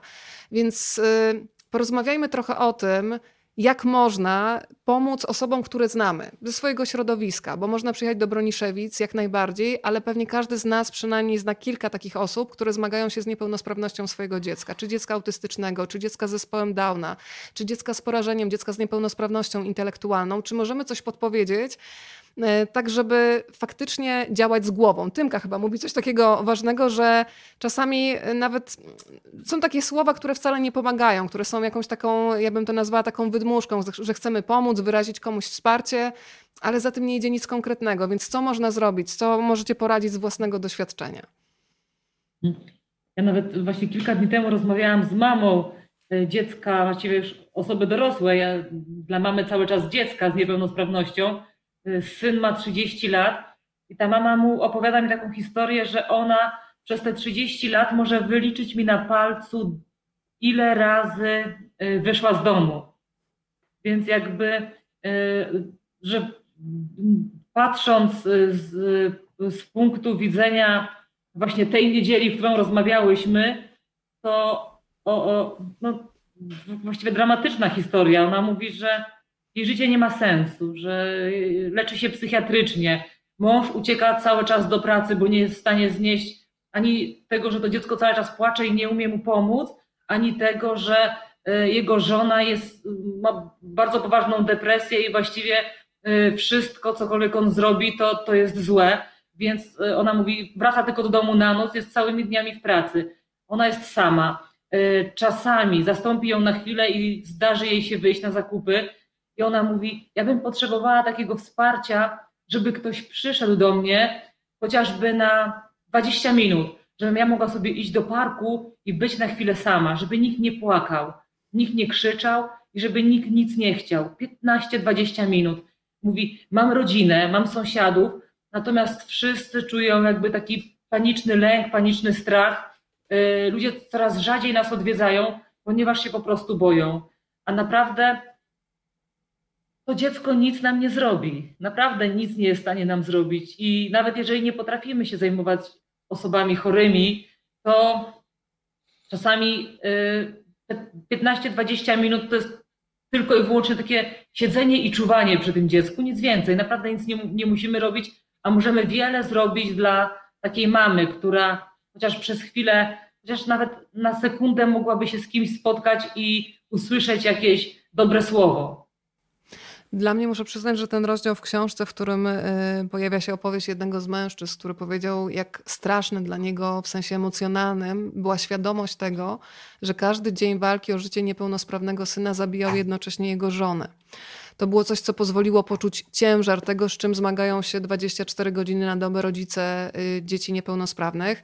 E, pytanie teraz do Łukasza i Piotra. Które momenty rozmowy dla Was były emocjonalnie najtrudniejsze? Takie, które e, no, najzwyczajniej w świecie też trzeba było jakoś odreagować i ułożyć w sobie, bo to są rzeczy, które potrafią e, po zapisaniu, po rozmowie wracać, osadzają się, ale są tam po to, żeby w nas pracować, żeby coś zmienić. Piotrek? Myślę. Więc hmm. jesteś. Tak. To może Łukasz już ma przygotowaną. Ja nie, uh-huh. Łukasz, masz znaczy, coś? Ja mam, ja mam, dwa takie momenty i to, wybaczcie Państwo, nie będą te momenty, o których, y, których pewnie część z Państwa się spodziewa, e, tylko takie momenty, no właśnie, które to jest trochę tak, że jak się, w, by, by, jak się jest razem z kimś, jest się, a tak staramy się być na dobre i na złe naszą czwórką i te momenty są różne. Czasami jest dobrze, czasami jest średnio, czasami jest po prostu słabo i o tym piszemy. To gdzieś, wiesz, przekracza się tą relację ja, dziennikarz pytający, e, Tymka, osoba, która, e, którą przepytujesz, nie? Mhm. I dla mnie chyba te najtrudniejsze dwa momenty, to znaczy chyba jeden z takich najbardziej dojmujących dla mnie momentów to był moment, w którym rozmawiamy o tym, o śmierci chłopaków, to znaczy jak, one, jak sobie siostry radzą ze śmiercią chłopaków. E, I to jest jeden z elementów. Ja nie będę zdradzał szczegółów, może, bo to jest wszystko w książce. A drugi to chyba była ta historia, kiedy i ona cały czas gdzieś mi rezonuje w głowie, ona nawiązuje trochę do tego, co powiedziałaś, że w czasie pandemii też pytaliśmy, jak się siostry mają. Tam jeden z rozdziałów jest po prostu poświęcony pandemii i bodajże w tym rozdziale jest taka historia kobiety, która przez pandemię została odizolowana ze swoim leżącym e, e, dzieckiem e, z niepełnosprawnością, dzieckiem, które co kilkanaście sekund wydaje z siebie jeden dźwięk i jest z nim zamknięta przez 24 godziny na dobę w zasadzie jeszcze wcześniej przychodził jakiś rehabilitant, jeszcze ktoś przychodził inny, no ale jest pandemia, więc została odcięta i ona po prostu odchodzi od zmysłów. Ja sobie to spróbowałem wyobrazić, chociaż no, mój mózg tego nie jest w stanie ogarnąć. E, chociaż miałem do czynienia e, i, i, i, też jakby znam wiele historii ludzi i też blisko mnie są osoby z różnego rodzaju niepełnosprawnościami. I też, żeby poprowadzić tą rozmowę, dużo czytałem chociażby książki Jacka Hołuba. No ale jednak to jest taka rzecz, wiesz, której nie jesteś sobie w stanie ogarnąć w głowie po prostu. Tak? I teraz jest pytanie, co ty możesz takim ludziom w ogóle cokolwiek powiedzieć, poradzić, jak możesz im mówić, jak żyć, co robić. To w ogóle jest, y, i to jest ogromna siła sióstr, że, że, że właśnie w w takich momentach one pokazują też, jak bardzo nie oceniają i jak bardzo starają się być a to jest coś innego niż takie, wiesz, jak ktoś ci umrze i mówi, a y, jakby coś trzeba było, to zadzwoń, nie? No tylko, że z tego najczęściej nic nie wynika. Nie? Ja to, to są te dwa momenty. Sama zrobiłam taki bolesny rachunek sumienia, jak często, nawet wiesz, na przestrzeni ostatnich y, kilkunastu dni i jakby w sprawach dużo mniejszego kalibru, mówię komuś, jestem z tobą, a jak często jestem z nim fizycznie zaangażowaniem w taki namacalny sposób. Y, I ten rachunek sumienia nie wypadł u mnie najlepiej. E, więc e, to też jest coś, co pracuje, więc za to Ci dziękuję, bo takie złe wiadomości też powinny nas budzić i docierać do nas. E, powiedziałeś o książce Jacka Chałuba. Już mhm. i tytuł jest bardzo znaczący, prawda? Żeby umarło przede mną. Powiedzmy trochę o tym, bo to też jest taka lektura, która mm, otwiera oczy na sprawy, których często nie chcemy widzieć, bo dużo bardziej nośne są hasła i walka pro-life tylko, że okazuje się w rozmowach z rodzicami dzieci niepełnosprawnych, że oni bardzo często zostają sami. Jakby ta opieka nad y, kobietą ograniczała się do tego momentu, kiedy jest w ciąży. A potem wiele mhm. osób odwraca oczy, a chodzi właśnie o to, jak pomóc, jak wprowadzić tę pomoc, a nie tylko krzyczeć, czy nie wiem, zmieniać zdjęcia profilowe, że jestem za życiem. Jeżeli jesteś, to udowodnij to działaniem. Takie mam wrażenie, że w tym kierunku mhm. należałoby prowadzić rozmowę. Książka Jacka Hołba, mogę powiedzieć krótko, y, y, żeby umarło przede mną. I zresztą kolejna książka, która jest też gdzieś w typie problemowo podobnym, chociaż nie tak powiem wprost, ekstremalnym, jeżeli chodzi tak. o przypadki i trudności, bo to tak? jest książka niegrzeczna, tak jest. Mhm. Mm, no ale mówiąc o pierwszej książce, to jest historia, w której Jacek Hołb oddaje głos kobietom e, e, z dziećmi, które mają dzieci z różnymi, bardzo rzadkimi schorzeniami albo mm, różnymi formami niepełnosprawności. No i co mogę powiedzieć? Mogę powiedzieć tylko dwie rzeczy. No, opieka wytchnieniowa, e, pomoc rodzicom w wychodzeniu z depresji, bo to są często także historie związane z depresją. Zresztą tutaj pani Agnieszka Agnieszka chyba pisze, że e, w jednym z komentarzy, że właśnie to są takie, takie, takie kwestie, kwestia wykluczenia społecznego. No to jest coś, z czym musimy, o czym musimy społecznie mówić, tak mi się wydaje. Ja oczywiście wiem, że są też super historie, ale jakoś doświadczenie dziennikarskie uczy mnie też tego, żeby nie patrzeć stereotypowo i na wszystkich, tylko żeby do każdej historii podchodzić indywidualnie, bo czasami jest tak, że jest drzwi w drzwi, rodzina, która sobie radzi świetnie i jest obok rodzina, która sobie po prostu z tym problemem nie radzi, chociażby z tego powodu, że inaczej są skonstruowani psychicznie i jest to dla nich rzecz nie do przejścia, po prostu. A pomagać jak? Ja nie wiem, ja się w Broniszewicach nauczyłem, że trzeba po prostu być. E, i trzeba słuchać. Jak mhm. się dobrze słucha, to, to myślę, że, że to mi pokazali też chłopcy. Jak się dobrze słucha, to generalnie po prostu idzie się za rękę z nimi e, i oni wtedy są najszczęśliwsi, tak mi się wydaje. Więc myślę, że po prostu no trzeba pomóc tak jak ktoś chce. Właśnie my mamy problem z takim pomaganiem, teraz będę stereotypizował, sorry, nakręcam się, e, e, z takim Nakręca pomaganiem, że, że wiesz, że ja też często tego doświadczam, że ktoś mówi pomogę ci, tylko pomagamy tak jak mhm. my chcemy, a nie tak jak ludzie oczekują tej pomocy, tak? To y, można by mówić o tym godzinami, bo myślę, że Piotrek jest o tym e, też w tym specjalistą, jako człowiek, który też e, założył zupę na plantach, może o tym tak, sporo tak. powiedzieć. E, natomiast no, gdzieś jest jakiś problem, to znaczy, że ja też często dostaję ofertę, to ja ci pomogę i ci coś zrobię. Ja mówię, ja, ja tego nie chcę. Nie chcesz mojej mhm. pomocy? Chcę, ale nie takiej. Ja chcę, żebyś nie uszczęśliwiać na siłę. Mhm. Tak, tak jak ja bym chciał. To jest nawet najprostsza rzecz. Jak ja zadzwoniłem do sióstr za pierwszym razem, jak jechaliśmy, dobra, coś przywieźmy. No to była dyskusja. Co im przywieziemy? To może przywieźmy książeczki, no bo ja jestem pan od literatury. To pamiętam, jak mnie Liska wyśmiała i mówi, ty słuchaj, chyba zwariowałeś, u nas chyba z trzech czy czterech potrafi czytać. Wy naprawdę przywieźcie piłkę i przywieźcie Pepsi. Ja mówię, jak to Pepsi? No przecież nie wypada.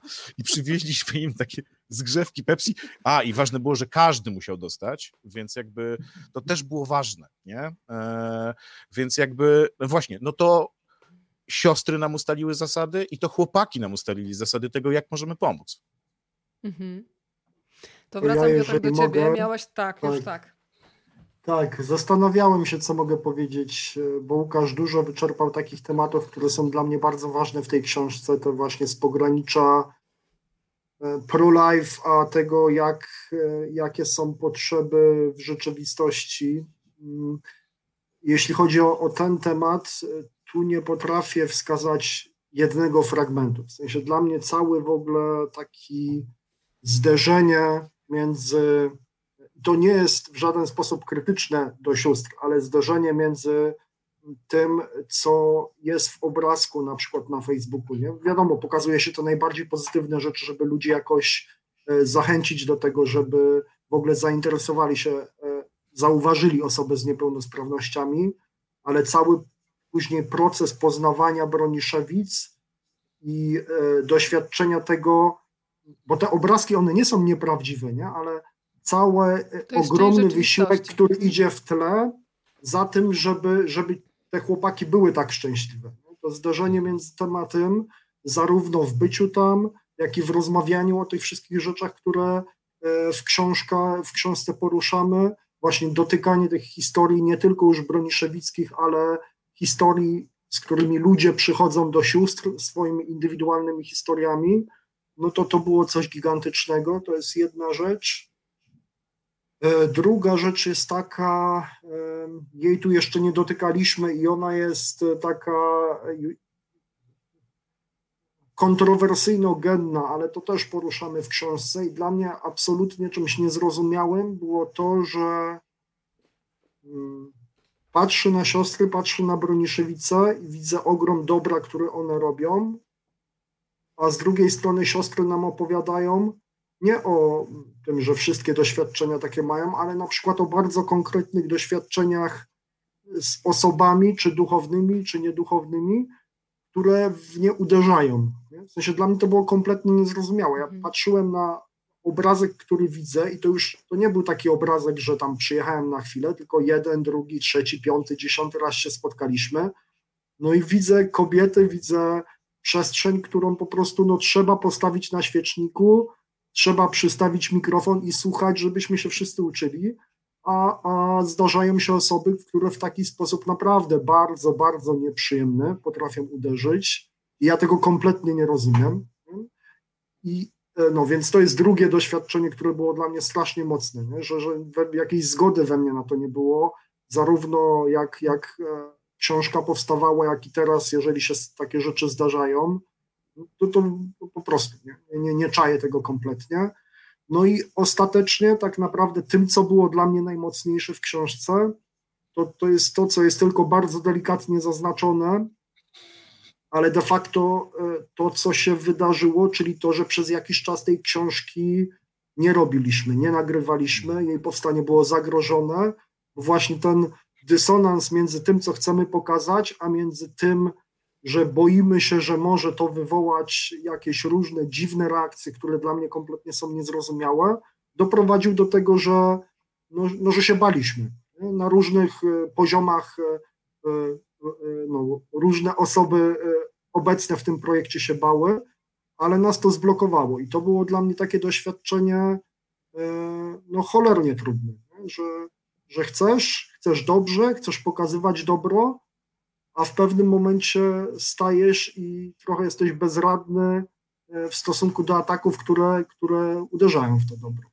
Ty, Tam się pojawia w tej, w tej rozmowie też takie, taka kategoria, która występuje zarówno w środowisku kościelnym, jak i pozakościelnym, czyli ludzie gaśnice. Ja sobie też to schowam do, do kieszeni, bo mhm. chyba każdy z nas, tak jak Państwo są z nami, ma takie doświadczenie, że ma poczucie i takie wewnętrzne przekonanie, że robi coś dobrze, Natomiast zawsze się znajdą tacy, którzy będą chcieli podciąć te skrzydła, nie po to, żeby zaproponować jakieś alternatywne rozwiązanie. Nie, to jest taka loża szyderców, którzy siedzą, e, mają po prostu ręce e, na jakimś oparciu i nie zakaszą, dobrze powiedziałam Łukasz, nie zakaszą rękawów, chyba jakoś trzeba zakasać własne rękawy zamiast gasić czyjś entuzjazm, tak bym powiedziała.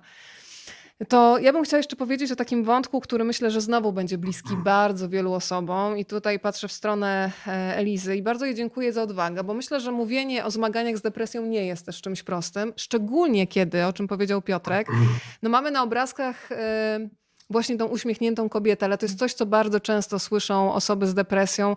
No jak to? Przecież sobie tak świetnie radzi, uśmiechnięta, daje radę, spotyka się z ludźmi a znam co najmniej kilkadziesiąt osób, które dokładnie to samo przechodzą i nikt by nie powiedział, co się dzieje w środku, z czym one się muszą mierzyć, że czasami nawet wstanie z łóżka i otworzenie nowego dnia, tak bym powiedziała, rozpoczęcie nowego dnia jest ogromnym wysiłkiem. Eliza, czy to było coś, co było jakimś też rodzajem przełamania dla ciebie, żeby się tym podzielić, y, ale podzielić po to, żeby, tak jak powiedziałam w zapowiedzi, w tej bezsilności przeżywanej razem była jakaś siła?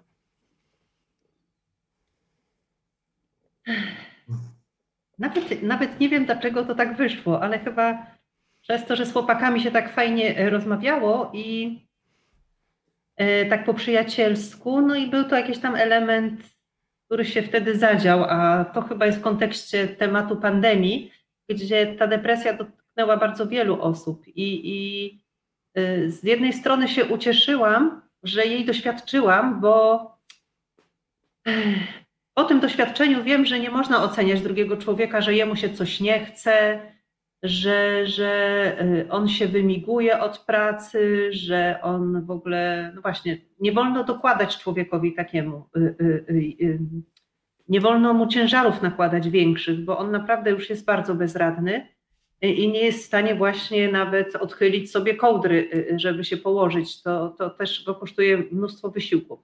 Więc bardzo się cieszę, że tego doświadczyłam, bo być może bez tego doświadczenia nie, nie rozumiałabym osób, a depresja tak jak widzę, jest y, zjawiskiem coraz bardziej masowym, więc y, y, też się cieszę, że Pan Bóg mi, poz, po, znaczy nie wiem czy Pan Bóg, ale że Pan Bóg dopuścił, że, że, że to, tą chorobę przeżywałam. Ciągle jestem jeszcze na farmakologii, więc e, ciągle chyba jeszcze, ja nie wiem, czy ja ją mam, czy nie mam, w każdym razie jeszcze leki biorę. Ale Eli, co powiedziałaś teraz, to jest takie aż, wiesz, niesamowite dla człowieka, który zazwyczaj ma w sobie bunt w takich sytuacjach. Ja myślę, że każdy, kto się spotyka, szczególnie po raz pierwszy z jakąś taką chorobą, która go wybija z tego poczucia, że on jest sprawny, sprawczy, że zawsze da radę, E, a wielu z nas bardzo długo żyje takim przekonaniem i potem się pojawia choroba taka jak depresja, niektórych atakuje nowotwór, są jakieś wszystkie choroby autoimmunologiczne, które nagle wielu młodych ludzi zatrzymują w tej takiej sile rozpędu i nagle pierwsza reakcja jest taka, ale jak to? Więc czy od razu miałaś taką akceptację, czy był też jakiś rodzaj buntu? Jeszcze to? Czy, czy robię za mało? Czy robię źle? Dlaczego mnie to spotyka? Zresztą Łukasz zadaje takie pytanie, które w pewnym momencie też mi było bliskie. Jak w takim miejscu jak Broniszewice, gdzie jest tyle ludzkiego cierpienia tak naprawdę, odnaleźć Boga? Jak jest z tą akceptacją? Ona przychodzi, ta pokora po jakimś czasie, bo bunt też mi się wydaje naturalną reakcją w momencie, kiedy ta choroba no, na człowieka spada, a, a chciałoby się przecież robić tyle dobra, więc dlaczego ktoś mnie zatrzymuje w pół drogi? Ja w ogóle jestem wdzięczna Tymce, bo ona mi zaczęła uświadamiać, mówi, słuchaj, z tobą się nie da wytrzymać. Ty, ty miałaś tyle entuzjazmu w życiu, mówi, a ty na wszystko narzekasz, a ja, a ja, wtedy zauważyłam, że rzeczywiście to nie jest moja narracja. Mhm. Powiem tak, że do, do momentu stwierdzenia, że to jest depresja, to miałam takiego doła, właśnie dołował mnie ten dół, że ja z niego nie mogę wyjść. I z chwilą uświadomienia sobie, że to jest choroba, to mi to pomogło, że to jest choroba, więc sobie, tak jak chory jest wyrostek robaczkowy i sama sobie go nie wytnę, będzie mnie bolał, tak samo depresja stwierdzona przez lekarza pomogła mi, to stwierdzenie przez lekarza pomogło mi jakoś troszeczkę się zdystansować do, do tej niemocy i dać sobie czasu na po prostu dojście do siebie. E, a objawiało się to oczywiście wielkim wkurzem, bo tutaj przyjechały siostry do nas do pomocy, bo 25 sióstr. Mhm. Ja się tak patrzałam, skąd one mają tyle siły, a ja, ja już po dwóch godzinach w ciągu dnia już nie mam tylu, co one jeszcze na wieczór i jeszcze w nocy, a ponieważ bardzo zawsze lubiłam młodzież i przebywać z wolontariuszami, więc się tak wkurzałam, że nie jestem w stanie z nimi siedzieć wieczorami i rozmawiać, bo przecież wieczory są super, nie? E, do rozmów i bardzo to lubię, a nie było tych sił, po prostu nie było i wkurzałam się. I pozdrawiam tej siostrę Rozy, jeżeli nas ogląda, bo ona to miała jakieś niespożyte siły, które odnawiała, nie wiem, w 5 godzin snu i, i, startowała dalej do pracy, a ja, już, a ja nie, nie, po prostu widziałam, że godzina siódma, ósma to już jest dla mnie wieczorem godzina do snu i no i taka na wkurzu zasypiałam, nie? że ja już nie mam siły, chciałabym tam z nimi posiedzieć. Siostra jest obecna. Pozdrawiamy. No to w takim razie muszę jeszcze zapytać, bo padło to y, w tym, co mówiłyście, że bardzo jest ważne, żeby też człowiekowi e, nie dokładać ciężaru kolejnego, nie wrzucać nawet niechcący na plecy.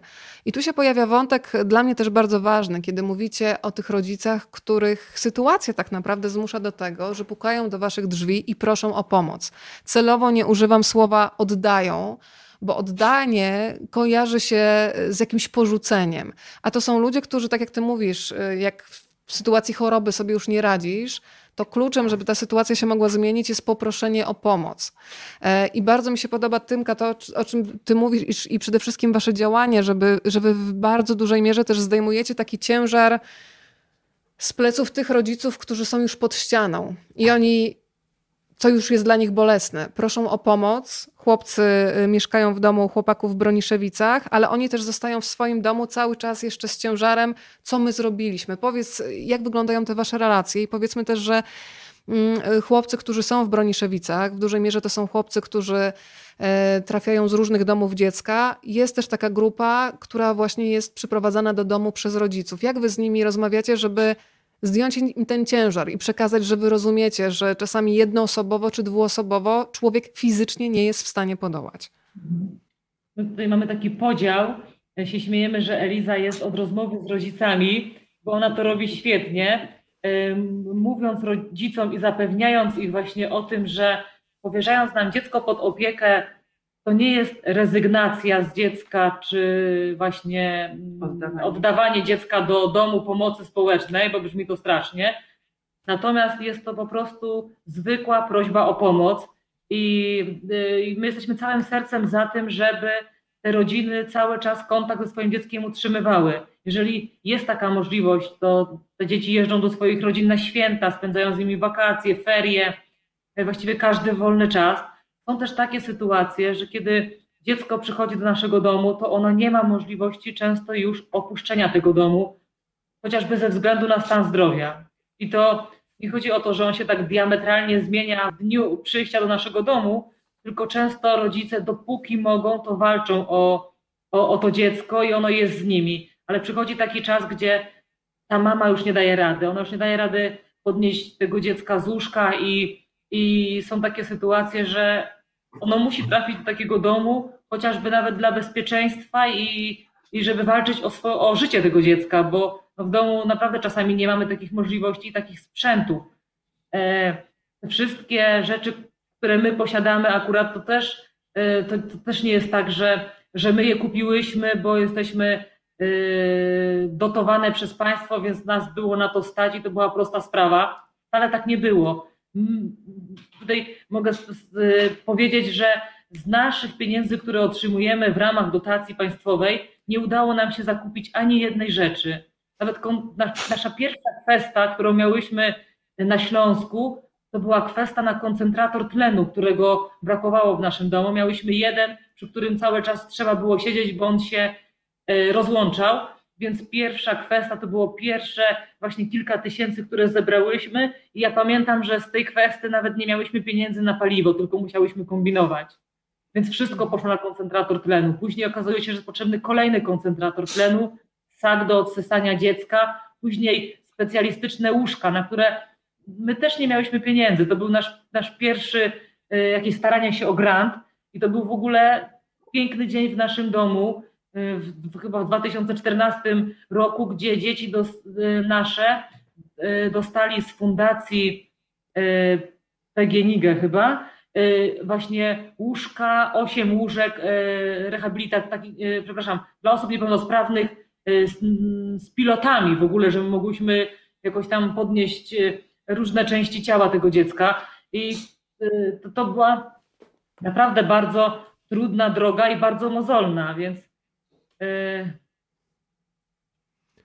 to jest y, też. My bardzo rozumiemy te, tych rodziców, y, że, że oni sobie po prostu na pewnym etapie już nie radzą z tymi dziećmi. Poza tym jeszcze, to jest jeszcze ciekawe, w wieku dojrzewania e, Łukasz ma, miał, przeszedł już może ten czas, kiedy synowie dojrzewali. Ja jestem w tym czasie, kiedy Jarek dojrzewa, ale też e, są takie zaburzenia, gdzie na przykład następuje agresja u dziecka. I mhm. też nam opowiadali rodzice, gdzie oni się bali po prostu o życie młodszego rodzeństwa. Też są bardzo, bardzo trudne sytuacje. Mhm.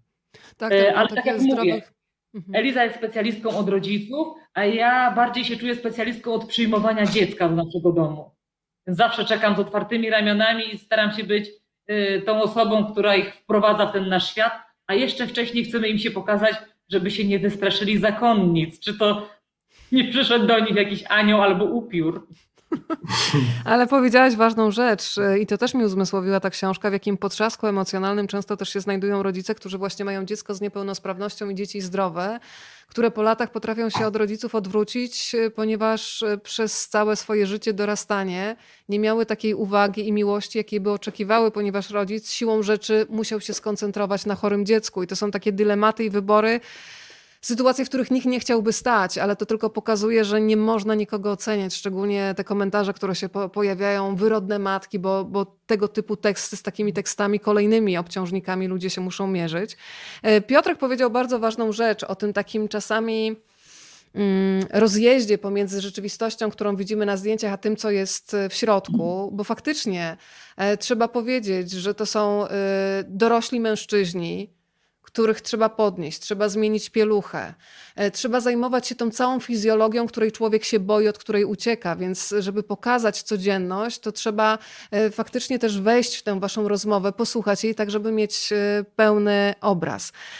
To chciałabym jeszcze porozmawiać teraz z Łukaszem o tych, zastanawiam się na ile Twoje spotkanie z siostrami, czy spotkanie z ojcem Grzegorzem Kramerem przy okazji książki Łobuzy Grzesznicy Mile Widziani różniło się od tego spotkania z siostrami?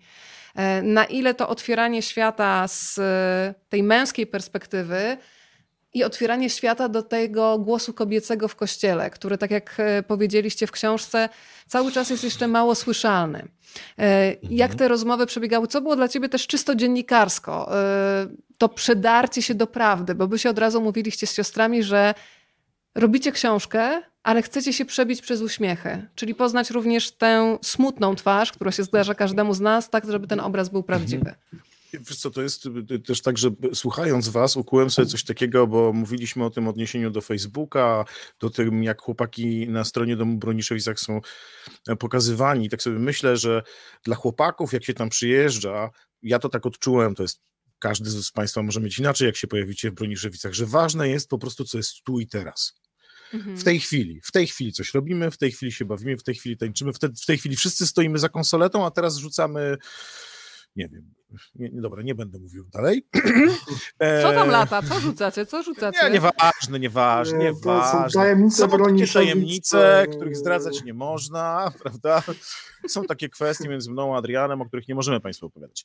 E, dobrze, ale zupełnie poważnie mówiąc to, jakby, że my myślimy cały czas tu, nie? I to, co dostajemy w obrazku, to jest szczęście tych chłopaków i zadowolenie i ich zabawa tu. Natomiast siostry są tymi osobami, ludzie, którzy tam pracują i siostry, te wszystkie, które tam są, które dbają jeszcze o to, co jest przed tą historią i o to, co jest za tą historią, czyli o przeszłość i o przyszłość. I, I też po to powstała ta książka, żeby tą przeszłość sióstr pokazać i to, co przed nimi. A przed nimi także wyzwania jako osób, które są kobietami, zakonnicami, członkiniami jednak jakiejś wspólnoty. One mają na to bardzo ładny taki myk, że mówią, nie, bo my tu mamy własną wspólnotę w Broniszewicach, to nie, nie, u nas jest dobrze, nie pytajcie nas, bo my to się tam nie znamy. A, e, I tam zresztą w rozmowie to jest, że tam wyszło coś takiego, że mm, że e, ja cały czas pamiętam o Twoim pytaniu e, i, do nie, i zmierzam do puenty, mm, że, że, że siostry mówiły, ale po co nas pytacie, przecież to jest nieważne. No właśnie dla nas to było ważne. To znaczy to poznanie zdania, dowiedzenie się czegoś, o czym one w pewnym momencie powiedziały nam, ale po co nas pytacie, przecież nas nikt o to nie pytał co was to w ogóle interesuje.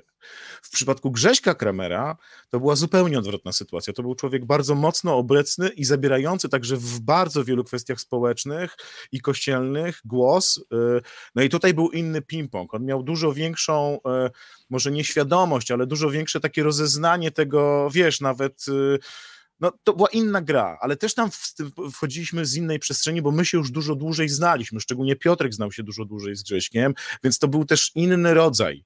Myśmy, wiesz, rozmawiali na tej zasadzie, że zaczynamy się sobie, dobra, no przecież my się znamy jak łyse konie, czym ty mnie zaskoczysz, nie? I potem się okazało, że jest wiele tematów, o których warto powiedzieć. Tutaj myślę, że to była zupełnie inna relacja, e i wiesz co, no, i, oczywiście zawsze za swoich bohaterów czuję się w jakiś sposób odpowiedzialny. E, trochę tak mówię teraz e, jako, jako książce, tak bez, bez, bez, bezosobowo, ale tak trochę jest. To znaczy za osoby, z którymi współpracuję, czuję się współodpowiedzialny, bo uważam, że to jest nasza wspólna praca.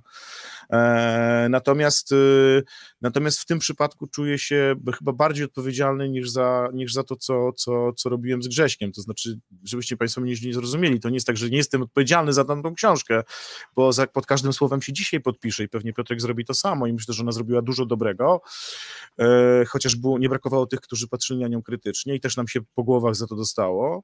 Mi nawet osobiście się dostało bardzo mocno. E, natomiast, e, natomiast jakby e, Grzesiek ma dużo większą świadomość na przykład tego, jak działa hejt i też miał z tym problem. Każdy z nas z tym ma problem.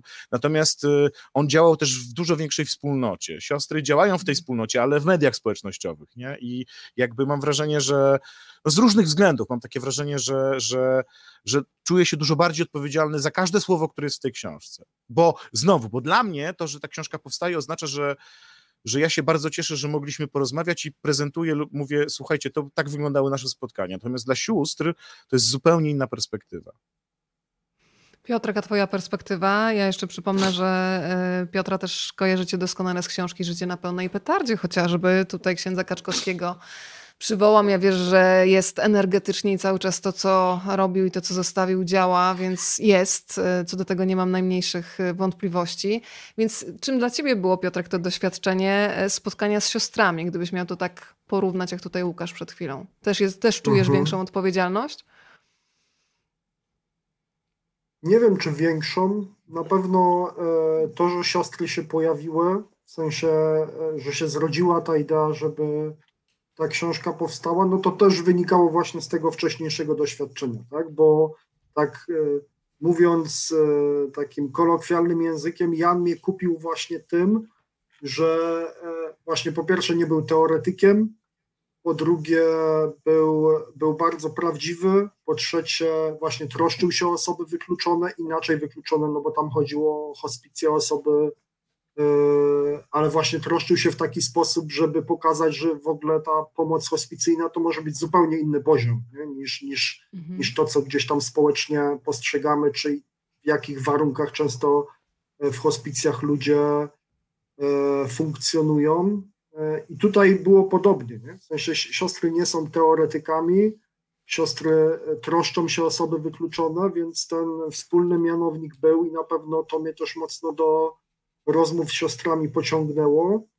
No ale e, znowu powtarzę za Łukaszem, e, e, czy dla mnie ta książka jest w takim kontekście już, znaczy społecznym oczywiście, jest otwieraniem drzwi na ten temat niepełnosprawności, na ten temat prolife'owy, szeroko pojęty, żeby go pogłębiać, żeby pokazywać, jakie to wszystko nie jest oczywiste to jest jeden bardzo ważny segment, właśnie pokazywanie przez ich doświadczenie, przez ich służenie, przez ich bycie e, tego segmentu e, społecznego pod tytułem niepełnosprawność i jak być z osobami niepełnosprawnymi, jak być z rodzicami osób niepełnosprawnych, jak być z kobietami, które się spodziewają dziecka z niepełnosprawnością. To jest jeden duży, ważny segment i staramy się tu jakieś drzwi otworzyć tą książką. A drugie drzwi, które staramy się otworzyć, no to te tematy właśnie już bardziej, e, może nie do wewnątrz kościoła, ale krążące wokół tematów e, kościelnych, e, związane z siostrami jako zakonnicami, z siostrami jako kobietami. I to jest dla mnie równie ważne, jak nawet może nie momentami ważniejszy temat, w tym sensie, bo to są drzwi, które naprawdę otwieramy. W sensie tej mhm. E, dyskusji e, w kościele nie ma i mimo, że wiem, że ta dyskusja i e, ta, to, to skrzydło, które otwieramy, ono może budzić napięcia i opór i niezrozumienie i tak dalej, i tak dalej, i w konsekwencji jakieś tam hejty, krytyki, nieprzyjemne rzeczy. Otwieranie tych drzwi jest mega ważne, no ale jako, że właśnie je naprawdę tutaj otwieramy jako jedni z pierwszych, no to będzie skrzypieć, będzie trzaskać i trzeba sobie z tego zdawać sprawę. To prawda i też powiedziałabym, że mam wrażenie, że otwieranie drzwi i rozmowa to też jest zadanie. W tym też rozumiem misję. Bardzo też lubię to stwierdzenie Tymki, że ona ma takie powołanie też łowienia niewierzących. Bo w tej książce mm. też bardzo mocno do mnie przybija to, taka otwartość, otwarta na, otwartość na to, e, że spotykają się różne poglądy. E, mówicie wprost o tym, że do Was mogą przyjść ludzie wierzący, poszukujący, zadeklarowani niewierzący. I zastanawiam się też, jak jest z wolontariuszami u Was. Pojawia się Kamil Kaczmarski w tej opowieści, który mówi w zasadzie o tym, że miał wpaść na chwilę, zasiedział się, a w zasadzie lepsze byłoby słowo zadomowił się i to już na stałe. Powiedział, że ktoś mu odpalił w duszy bombę z miłością. E, bomba faktycznie wybucha mhm. niespodziewanie i to był chyba właśnie tego rodzaju wybuch. Bronki pokazały mi prawdziwą wspólnotę, przeniosły moje myślenie o kościele koloratkowym, zamkniętym w smutnych murach za dzwonnicą, gdzie rządzi ksiądz proboszcz i jego kazanie na zupełnie inny poziom. Zobaczyłem i doświadczyłem tego, że prawdziwy kościół to drugi człowiek, szczególnie ten najsłabszy. E, Tymka, powiedz, e, czy często zdarzają się osoby, które mają problem z kościołem jako ze strukturą, chcą pomóc, ale się zastanawiają, czy jak przyjdą do was, to właśnie będą musiały uczestniczyć w tych nabożeństwach majowych, to od czego ty sama chciałaś uciec i być może to jest jakiś taki, wiesz, coś, co ich od, odrzuca, chcieliby pomóc, ale od razu myślą, no nie, to za chwilę będę musiał chodzić trzy razy dziennie na mszę świętą, a na to na przykład nie jestem gotowy, bo tak też może być, więc dlatego to pytam. Y, ktoś kiedyś mi podsunął y, podczas rozmowy, kiedy ja sama pytałam o to, czy rzeczywiście będąc zakonnicą, nie narzucam w rozmowach tematu Pana Boga. E. Ktoś podsunął mi taki e, tekst e, Marii Wianeja, który mówił, że jeżeli go nie pytają, to nie mówi, ale że jeżeli ktoś go zapyta, tak, to, to on jakby chciał, chciałby, żeby w nim było widać tego Pana Boga. Albo właściwie nie musi nic mówić, tylko sam chciałby po prostu być takim świadkiem Boga. Y, y, I nigdy, właściwie jak ktoś do nas przychodzi, to my nigdy nie pytamy, czy jest człowiekiem wierzącym, czy niewierzącym, czy jakie ma poglądy. Często są to ludzie, którzy potrzebują jakiegoś wsparcia albo jakiegoś dobrego słowa, albo narzekają. Narzekają na ten kościół, narzekają na, na księży, mówią o swoich trudnych doświadczeniach. Y, i przychodzą po taką nadzieję, bo mm, wydaje mi się, że każdy y, poszukuje w życiu jakiegoś sensu i właśnie nadziei, nawet y, w kościele, gdzie wydawałoby się nie znajduje tej nadziei, to przychodzi do nas, a przecież my jesteśmy kościołem, więc jednak przychodzi do kościoła. Natomiast no, nigdy ani nie pytamy, ani nie narzucamy. To co było ciekawe dla mnie takie doświadczenie, kiedy E, byłyśmy na spotkaniu Być kobietą on tour i e, w ogóle nie przygotowywałam się na to, że będziemy rozmawiać o Panu Bogu, czy o, no może coś powiemy o swoim powołaniu, ale bardzo krótko przejdziemy bardziej do tematu Broniszewic. Dorota Wellman w pewnym momencie mówi, ale dziewczyny, my nic dzisiaj nie pogadałyśmy o waszym szefie. I to było takie niesamowite, że 400 kobiet, które siedzą przed nami, słuchają z zaciekawieniem o naszym szefie. Y, y, I wydaje mi się, że to jest takie piękne. Nie narzucać nikomu swojego jakby myślenia, nie narzucać nikomu Pana Boga, natomiast tak żyć, żeby człowiek zobaczył w nas, żeby chcieli właśnie zapytać o Pana Boga, ale żeby chcieli być w kościele i chcieli żyć tym Panem Bogiem. Myślę, że jak my nim tak... żyjemy, skromnie powiem. Dla mnie e, jest coś bardzo mocnego w tym zdaniu, które Eliza mówi, e, że znajoma siostra kiedyś spotkała biskupa posługującego w Azji i zapytała go, dlaczego u nich wspólnoty rosną w siłę, jest coraz więcej wiernych, a u nas trwa kryzys, kościoły pustoszeją. Odpowiedział, wy w Europie doprowadzacie ludzi do sakramentów, a my w Azji doprowadzamy do spotkania z żywym Bogiem. U nas go po prostu mają, a wy macie za to bierzmowanych, którzy ani razu nie mieli kontaktu z żywym Bogiem, tylko z sakramentem.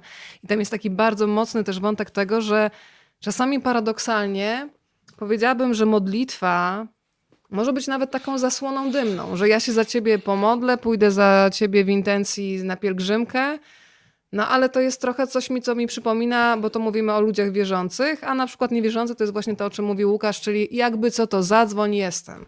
Tylko, że to jest takie zdanie wydmuszka, za którym nie ma działania. Jak to połączyć? W przypadku wierzących modlitwa plus, a w przypadku niewierzących konkret zamiast tylko słów. Mnie Tymka nauczyła tego, bo ja miałam taką manierę zakonną, ja się za ciebie pomodlę i tyle. Jak ktoś mówił o swoich y, trudnościach.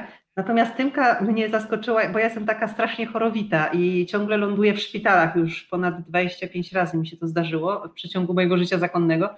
Nie było to nigdy dla mnie jakąś radością. I Tymka widziałam, jak ona rzuca wszystko, bo miałyśmy tutaj przecież i pracę, i budowę, i kwesty, po to, żeby siedzieć tydzień bądź dwa w szpitalu ze mną i czuwać, czy na pewno y, y, y, wszystko mam. Chciałabyś, żeby podać mi kubek wody, czy, czy umyć po prostu. Dla mnie to był szok, bo ja do tej pory w zakonie, no to doświadczałam raczej odwiedzin sióstr, no ale zasadniczo jakoś sobie radzić trzeba było samemu przez resztę doby, chociaż jestem bardzo wdzięczna. Zwłaszcza mojej siostrze Janie tutaj, z którą jesteśmy razem, ona jeśli leżałam pół roku w szpitalu, na każdego dnia przychodziła codziennie, chyba tylko dwa dni przez te pół roku nie przychodziła. Natomiast Tymka y, y, y, miała coś takiego niesamowitego, że ona rzucała wszystko w pracy, wszystkie zobowiązania były nieistotne, tylko żeby być przy łóżku. Ja mówię, jasna pogoda. Ja mówię, to chyba jednak o to chodzi w życiu. Ale słuchajcie, teraz mi przyszło do głowy, ponieważ śledzę cały czas e, komentarze. E, pani Adia pisze między innymi, pamięta nieczułość i podłość lekarzy, którzy przekazali jej najgorszą informację o wadzie jej dziecka, a potem też te słowa, które usłyszała po śmierci dziecka i ta rzeczywistość w szpitalu była straszna, największy horror jej życia. I zastanawiam się, czy skoro mówimy o działaniu, jest szansa, żeby na przykład w kościołach, w parafiach stworzyć takie wspólnoty, które niech przyjdą na to nabożeństwo majowe, ale żeby na przykład raz w tygodniu faktycznie ośmielić ludzi, bo, bo, ja mam wrażenie, że tak jak w życiu, są ludzie, którzy mają temperament lidera e, i którzy jakby sami wychodzą z inicjatywą i działają, a są tacy trochę schowani z boku, ale bardzo chętnie pójdą za liderem, jeżeli będą wierzyć w to, co on robi. I zaproponować coś w rodzaju takich wspólnot, czyli ludzi, którzy są w stanie jasno, i tutaj muszą sami ze sobą szczerze porozmawiać, określić się, co są w stanie zrobić. I skoro tak mówimy o tej opiece wytchnieniowej, na przykład zorientować się w parafii, ile jest takich rodzin, które potrzebowałyby kogoś, kto na przykład raz w tygodniu od godziny, nie wiem, 13 do 14, czyli godzinę, byłby w stanie poświęcić na y, obecność z dzieckiem osoby niepełnosprawnej? Czy takie y, działania, nie wiem, są właśnie inspirowane przez księży, przez siostry, żeby to, co jest y, w ośrodkach, w domach, które są w tym wyspecjalizowane normą, powoli zaczynało otwierać drzwi do tej codzienności? Jest coś takiego? Jest szansa w ogóle, żeby to zrobić? Tymka, jak myślisz? Ja nie znam takich wspólnot. Być może są, ale no, osobiście ich nie znam. Natomiast gdyby rzeczywiście takie wspólnoty działały, byłoby to czymś fantastycznym, y, bo ja cały czas y, właśnie wszędzie mówię o tym, że oprócz tego, że się modlimy, no to tego Pana Boga musimy zanieść drugiemu człowiekowi. I, i jakby rzeczywiście czasami y, sama modlitwa nie wystarczy. I mi się wydaje, że nawet Pan Bóg mnie czasami upomina, że no chwila, leżysz na łóżku, odmawiasz różaniec i myślisz, że ja to za ciebie zrobię. No niestety nie no to ty musisz wstać z łóżka i na przykład wziąć tego Jarka i zaprowadzić go do lekarza, czy chociażby do stomatologa. Czyli yy, poza tym yy, nie ma mnie bez Boga nigdzie, mnie osobiście. Ja się bez Niego nie ruszam, więc dla mnie by to było czymś cudownym i y, sama bym chciała być taką y, ambasadorką i kimś, kto nawet takie wspólnoty gdzieś y, zawiązuje, że tak powiem, żeby tym rodzicom pomóc i żeby e, przede wszystkim oni mieli wsparcie w sobie, żeby mogli sobie porozmawiać na trudne tematy.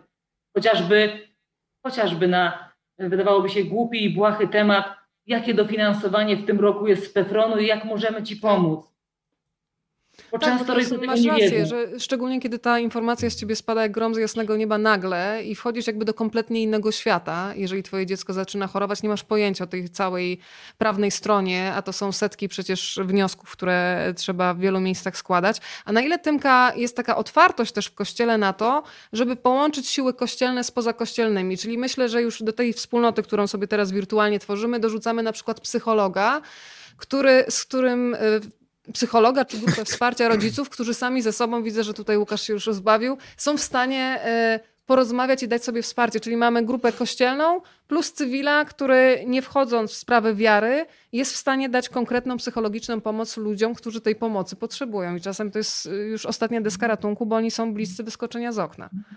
No, y, wiecie, coraz częściej już nawet w naszych zakonnych, w naszym zakonnym życiu pojawiają się ludzie świeccy i siostry, czy, czy księża, czy bracia zakonni. Wiem, że korzystają z pomocy psychologów, czy, czy nawet psychiatrów, więc wydaje mi się, że to nie jest już niczym dziwnym i taka przestrzeń na pewno by się znalazła dla takich osób. Znaczy, no, no byłoby to czymś fantastycznym. Poza tym nie wyobrażam sobie, żeby nie było takiego wsparcia. E, e, ale pamiętajmy jeszcze o tym, że w takich wspólnotach e, w kościele również są tacy ludzie, czy to prawnicy, lekarze, którzy też mogliby w tym przedsięwzięciu brać udział i również wspierać, jeżeli rzeczywiście nie mogliby fizycznie na przykład pomóc być przy tym dziecku, to chociażby podzielić się jakąś dobrą radą. Mhm. Państwo piszą, że. Moż, przykład... mo, można do. Mhm. Tak. Pewnie, pewnie. Nie, dobra, przeczytaj, przeczytaj. Tak? E, państwo piszą, e. że faktycznie w ich mieście nie ma takich wspólnot na pewno. Tutaj jest e, też propozycja, żeby faktycznie osoby, które zawodowo będą się w przyszłości zajmować osobami z niepełnosprawnościami, w ramach praktyk w ciągu roku przybywały do takich rodziców i, i dawały im wsparcie. I teraz Piotr, dopuszczony do głosu. Tak. No to ja powiem e, mm, dwutorowo, w sensie z jednej strony oczywiście pomysł, o którym mówisz jest super i byłby bardzo pożyteczny i to byłby pożyteczny dwutorowo, bo z jednej strony dla konkretnych osób, które potrzebują wsparcia, a z drugiej strony właśnie dla ożywienia parafii, które jak e, pewnie bardzo wiele osób ma takie doświadczenie, są raczej grupami takimi anonimowymi, gdzie przychodzi się raz w tygodniu, ludzie w ogóle się nie znają e, i tak dalej, i tak dalej. Z drugiej strony, no ja sam mam takie doświadczenie też na dwóch poziomach, bo mm, będąc, takie rzeczy wydarzają się na przykład w duszpasterstwach akademickich. Nie? Są grupy charytatywne w tych duszpasterstwach, tam ludzie lizną tego właśnie, że albo chodzą, nie wiem, do hospicjów, albo chodzą do starszych osób i, i, i nasiąkają czymś takim, e, takim właśnie e, pomaganiem poprzez bycie, nie? Nie, nie poprzez to, że gdzieś tam wrzucimy pieniądze, tylko pomaganiem poprzez bycie i, patrzę i po sobie, i po ludziach, którzy znam, którzy przeszli, używając dużych kościelnych słów, taką formację, nie? Takie, taki, taki sposób funkcjonowania, to później procentuje, nie? bo cała, nie wchodząc w szczegóły, cała um, zupa, w której działam, nie? Ona, ona de facto, to znaczy to jest historia o tym, co ty tutaj opowiedziałaś, nie? że jest grupa ludzi, coś się zaczęło, stworzyło się przestrzeń dla ludzi, żeby działali, e, żeby mogli e, pomagać, robić coś dobrego, zarówno dla osób wierzących i niewierzących i to fantastycznie działa. Nie? No i to jest ta powiedzmy e, pozytywna część obrazka, czyli to, co byłoby potrzebne, że są punktowo takie doświadczenia i że to jest super i że może przynosić super skutki. No a teraz e, ta część mniej pozytywna, czyli realia. Na poziomie struktury instytucjonalnej i na poziomie struktury parafialnej ja rozglądam się bardzo szeroko nie, za takimi e, rzeczami, staram się je pokazywać, żeby, żeby inspirować też innych do tego, nie? że jeżeli w jednej części Polski jakiś tam proboszcz czy wikary się odważy, to żeby to pokazywać, żeby inni się inspirowali. No i to są raczej rzeczy na razie punktowe, a jeżeli się wydarzają, to wydarzają się e, bardzo często dzięki no, takiemu heroicznemu działaniu wbrew albo świeckich, albo wikarych, którzy chcą, którzy jeżeli chcą właśnie zrobić coś więcej na parafii, to się to dzieje wbrew, to jest walenie czasami głową w ścianę i to trzeba bardzo cierpliwie walić tą głową w ścianę. To jest ta, ta, ta trudna przestrzeń, w sensie, że to jest bardzo potrzebne i przyniosłoby mnóstwo owoców, tak jak już mówiłem, na różnych poziomach, ale jest to trudne do realizacji. To nie znaczy, że nie trzeba walczyć e, e, i próbować tego robić. Być może, jeżeli E, ja też sam mam takie doświadczenie, że gdzieś tam próbowałem u siebie, no i no, no nie, nie, nie. No, Zupę stworzyliśmy zupełnie obok i nie jest to też w ogóle grupa religijna i myślę, że też dlatego bardzo sprawnie i szybko zadziałała. E, ale, ale nie trzeba, w sensie, żeby to też nie brzmiało tak turbo pesymistycznie, żeby się nie poddawać, można tworzyć to na poziomie takim zupełnie oddolnym, nie? Wystarczy, że się zna z Mhm. dwoma, z trzema osobami ze swojej Mhm. parafii, czy tam grupy jakiejś, już można coś zrobić, nie? Bo już można w te dwie, trzy osoby właśnie znaleźć kogoś, kto w szerszej tej naszej grupie parafialnej może, czy w jakiejś tam grupie społecznej potrzebuje takiego wsparcia, nie wiem, właśnie matkę, która ma dziecko z niepełnosprawnością i już w te, kilka, te dwie, trzy osoby i to będzie sobie powolutku promieniować. Najbardziej Powiedz się w boję dwóch słowach, takiego- Piotrek, zupa jeszcze, na plantach. Przepraszam, bo... mhm, tak, nie, nie, jeszcze zanim przejdę do zupy, bo to jest strasznie ważne, chcę to skończyć. W sensie, że najbardziej się boję w przestrzeni kościelnej takiego em, machania takim świadectwem, ale przecież my mamy tyle instytucji, które pomagają. No tylko to nie o to chodzi. W sensie super, że są Caritasy, ale to są instytucje, które coś wydają. A to od samego początku, w sensie historia o Broniszewicach i nie tylko o Broniszewicach, to jest historia o obecności, o budowaniu relacji, a to jest zupełnie, zupełnie inny poziom bycia z tymi ludźmi, ale to też jest zupełnie inny poziom tego, co to w nas robi. I, I to jest w ogóle taka działka gigantyczna do ruszenia dopiero. No to łyżkę zupy poprosimy dla tych, którzy pierwszy raz słyszą o zupie na plantach, to też jest dobry moment, żeby im to przekazać. Jedziesz z zupą szybko. To totalnie króciutko, bo już za długo gadam. Jak ktoś chce, to niech sobie wejdzie na zupaplantach.pl albo na Facebooka zupy, albo na YouTube'a zupy i można zobaczyć o co tam chodzi. Ale właśnie to jest to. W sensie stworzyliśmy przestrzeń, która jest przestrzenią e, towarzyszenia i budowania relacji osobom w kryzysie bezdomności. To, co jest kluczowe, żeby zrozumieć o co chodzi w zupie, to to, że e, my nie dajemy żywności, nie dajemy pomocy, tylko towarzyszymy i jesteśmy. Jeżeli przy okazji coś trzeba dać, to to dajemy, ale właśnie najważniejsza jest relacja, obecność, tak jak u sióstr, tylko w innej grupie wykluczonych. Nie? No i tyle. Już nie będę przedłużał. Tymka, kogoś tam chciałaś przygarnąć na kolana. Kto tam przemknął? E, Bronia biedna, nie wie co ma robić, jest zdru- zdruzgotana.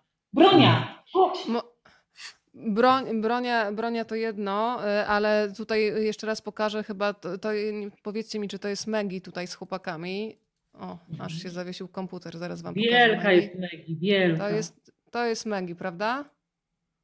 Tutaj z chłopakami. Nie, Nie. to Nie? jest Masza. To jest Ona Masza, jeszcze Masza. Anioł Stróż. Okej, Ona jest malutka, tak? Okej. Tak, to jest jeszcze maluszek. To ja tutaj mam inne chyba ogarnianie, słuchajcie, tej wielkości.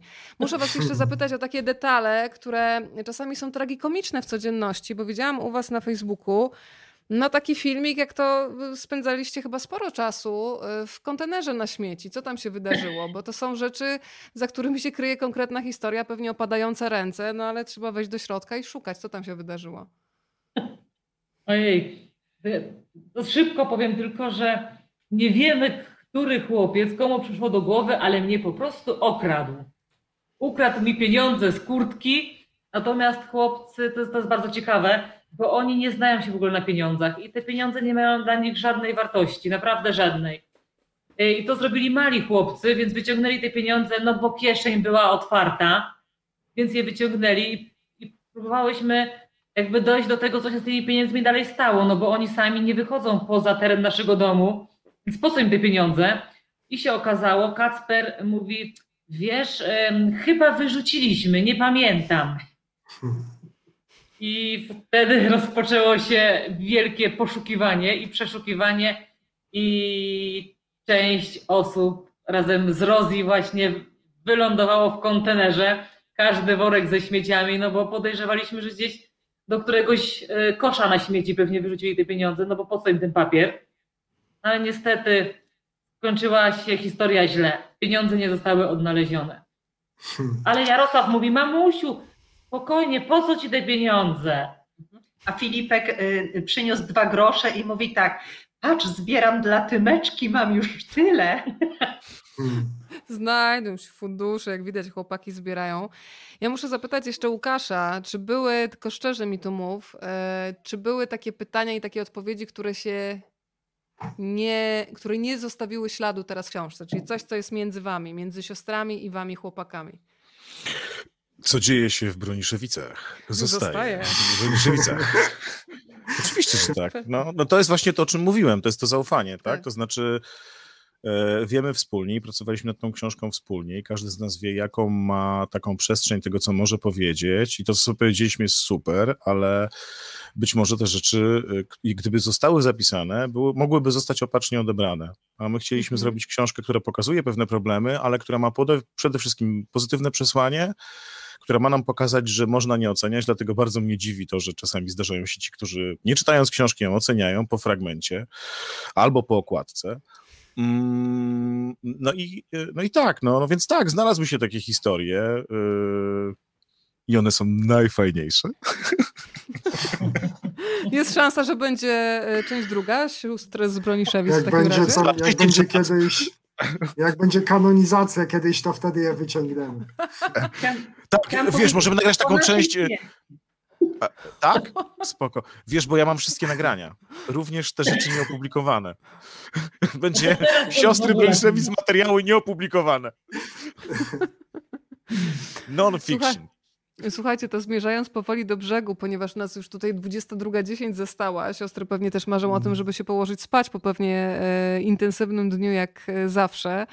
Ja bym jeszcze tylko chciała e, jeden wątek tutaj delikatnie rozwinąć, tego życia przed klasztorem. Eliza, muszę przyznać, że bardzo mnie zszokowałaś swoim marzeniem. Czyją ty żoną chciałaś być? A nie. No tak, no. It's the final countdown. No i co? No i też dlatego mogliśmy się dogadać, nie? No. No bo ten Joy to już mi tak zawrócił w tej głowie, że za każdym razem jak słyszę tą piosenkę, to po prostu e, wszystko we mnie odżywa na nowo. Ale się bardzo cieszę, że Pan Bóg y, w to, w to marzenie wszedł. Natomiast no, no, no, no, no, no, no trudno się oprzeć no, jego urokowi, y, tym jak zasuwał tam po tej scenie i wymachiwał statywem od mikrofonu.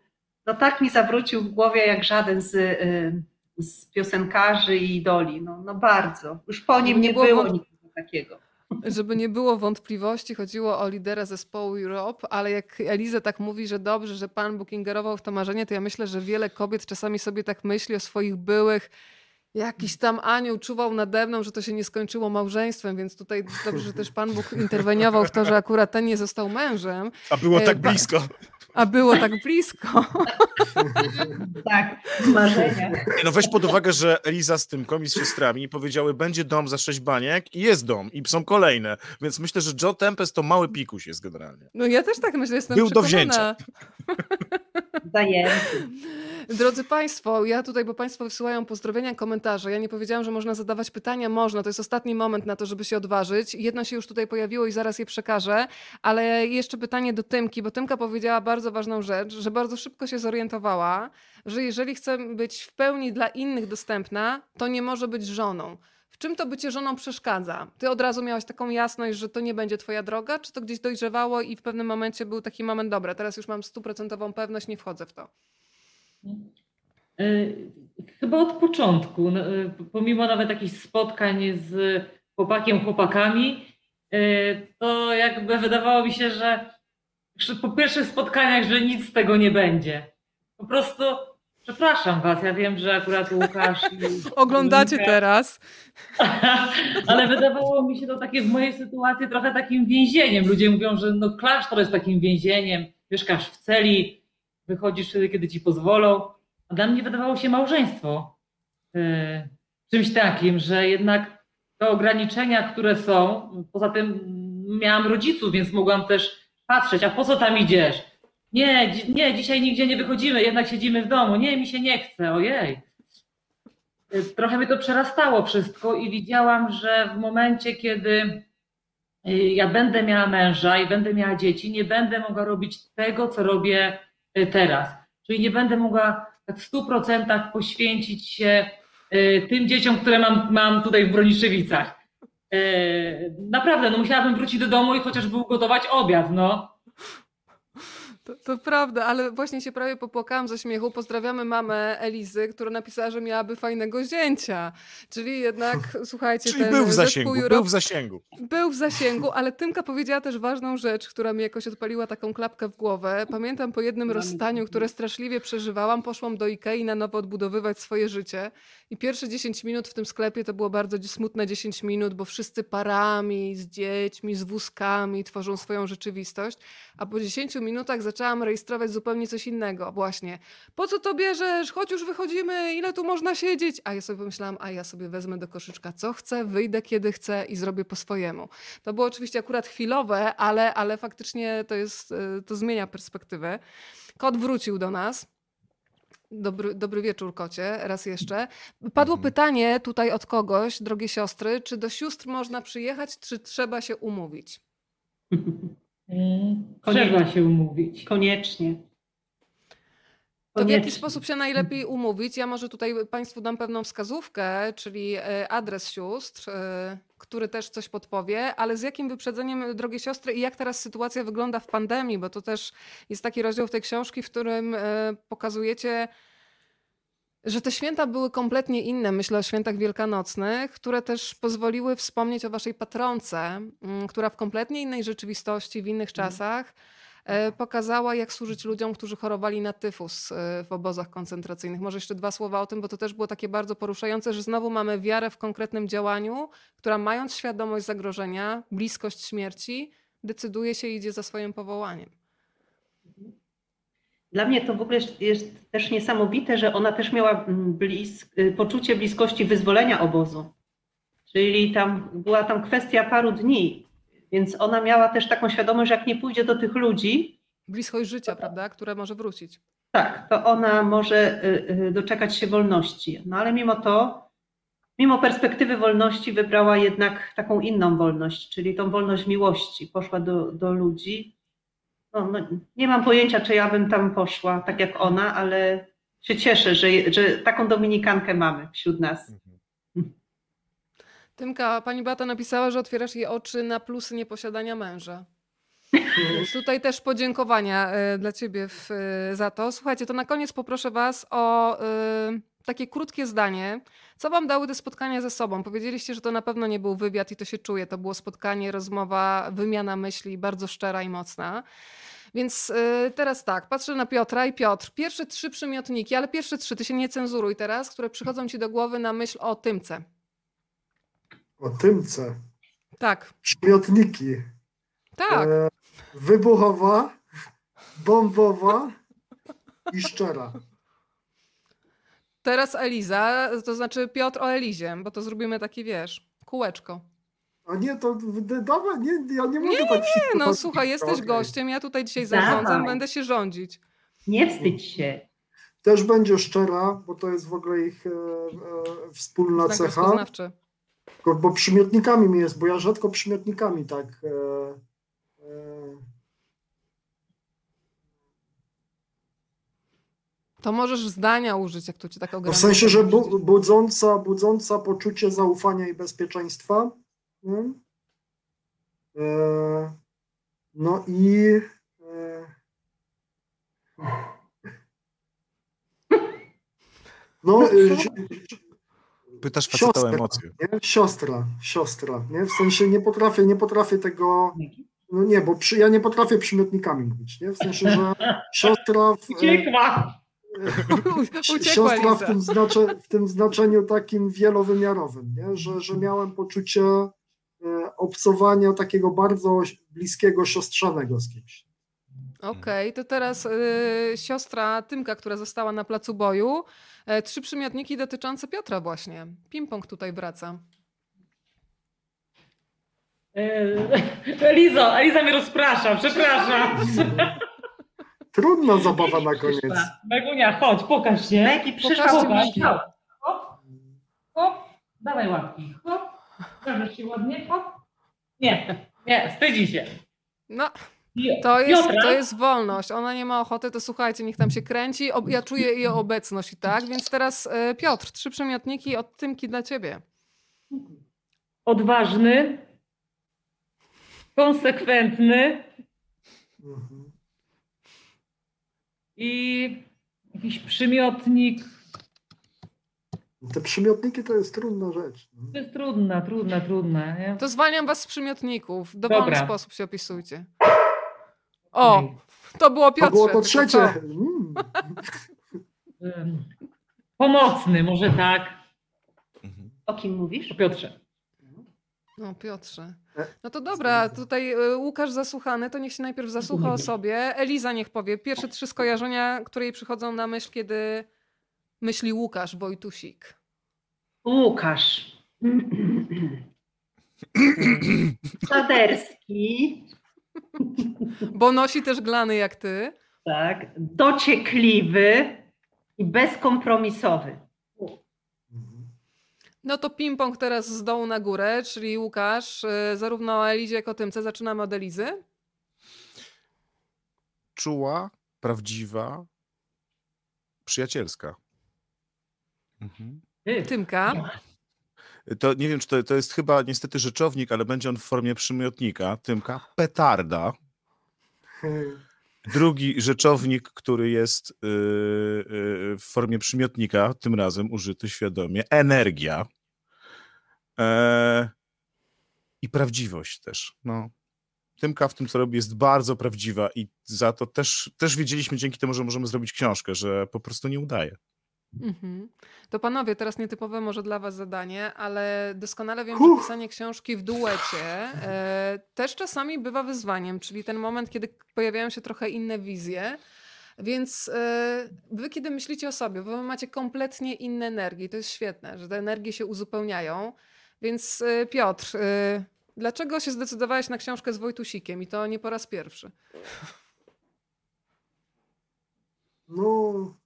Jak czy miałeś widać, ochotę go czasami zabić po Moja, moja, moja energia jest inna, więc e, moja odpowiedź nie będzie tak dynamiczna. Ja raczej jestem, e, no długo zbieram myśli, długo wypowiadam myśli, ale No. Znaczy, takie, takie rzeczy, które mógłbym powiedzieć, no to na pewno jest to, że e, właśnie tą, tą różnorodność naszą z Łukaszem, ale taką w dużym szacunku i w dużym właśnie takim uzupełnianiu się, ale w takim zasłuchaniu się też nawzajem nie? w siebie, że, Mhm. że Łukasz, Łukasz ma ten swój temperament, swój sposób e, rozmawiania, takie rzeczy go interesują. Ja staram się tego słuchać i też uczyć się czegoś z tego. Myślę, że Łukasz podobnie w drugą stronę. No ale tak e, ludzko, e, no dużo razem przeszliśmy przez ostatnie lata i wiem, czuję się też bardzo bezpiecznie w tej relacji, czuję dużo wsparcia w tej relacji. Właśnie to nie jest tylko relacja zawodowa, nie? To jest coś więcej. A wy A tak macie technicznie? czasami? A tak te. Nie, cichych dni chyba nie mieliśmy. Hmm. A głośne? No głośno Z często. wrzaskami? Nie no, z wrzaskami nie, to też to, to chyba nie, nie ale, ale taka rzecz, którą jeszcze chciałbym dodać technicznie bardzo ważna, bo to e, ostatecznie bardzo chyba fajnie wychodzi w książkach. Ja jak patrzę na skończoną naszą jakąś wspólną pracę, to widzę to, że po prostu, e, e, znaczy ja to mogę powiedzieć, zobaczymy, czy Łukasz to potwierdzi, ale że są pytania w tych książkach, które Łukasz zadaje, a ja bym w życiu nie wpadł na to, żeby zadać takie pytania i w drugą stronę działa to tak samo. Nie? I to jest super. No to teraz Łukasz. Nie wiem, czy pean, czy, czy jakieś, wiesz, czy jakiś będzie szpileczka w stronę Piotra. To było Nie, nasze to- ostatnie. Nie. Musi się wspólna powiedzieć, że to jest ostatnia nasza książka, którą zrobimy razem. Piotr może 20 propozycji jeszcze żadnej, ale to przez tą energię. E, a zupełnie poważnie mówiąc, wiesz co, to jest bardzo proste. To znaczy, ja bardzo lubię współpracować z ludźmi, którzy e, są różni ode mnie, bo nudzi mnie, jak sobie gadamy o tym samym, jak poklepujemy się po pleckach i mówimy, że jest fajnie, bo to jest okropnie nudne. E, I to jest raz. Dwa, mm, mm, wiem, że z Piotrkiem mam tak, że my się bardzo różnimy, mamy różne temperamenty, natomiast co do fundamentalnych rzeczy związanych z książką, co do tego, w jaki sposób potrafimy tego bronić przed wydawcą swojego zdania, a mieliśmy dużo, nie mówię teraz o wydawcy, ale mieliśmy także w czasie tej książki dużo trudnych momentów. E, To, że jeżeli chodzi o kierunek patrzenia, to on jest wspólny. Różnie go czasami realizujemy, ale on jest wspólny.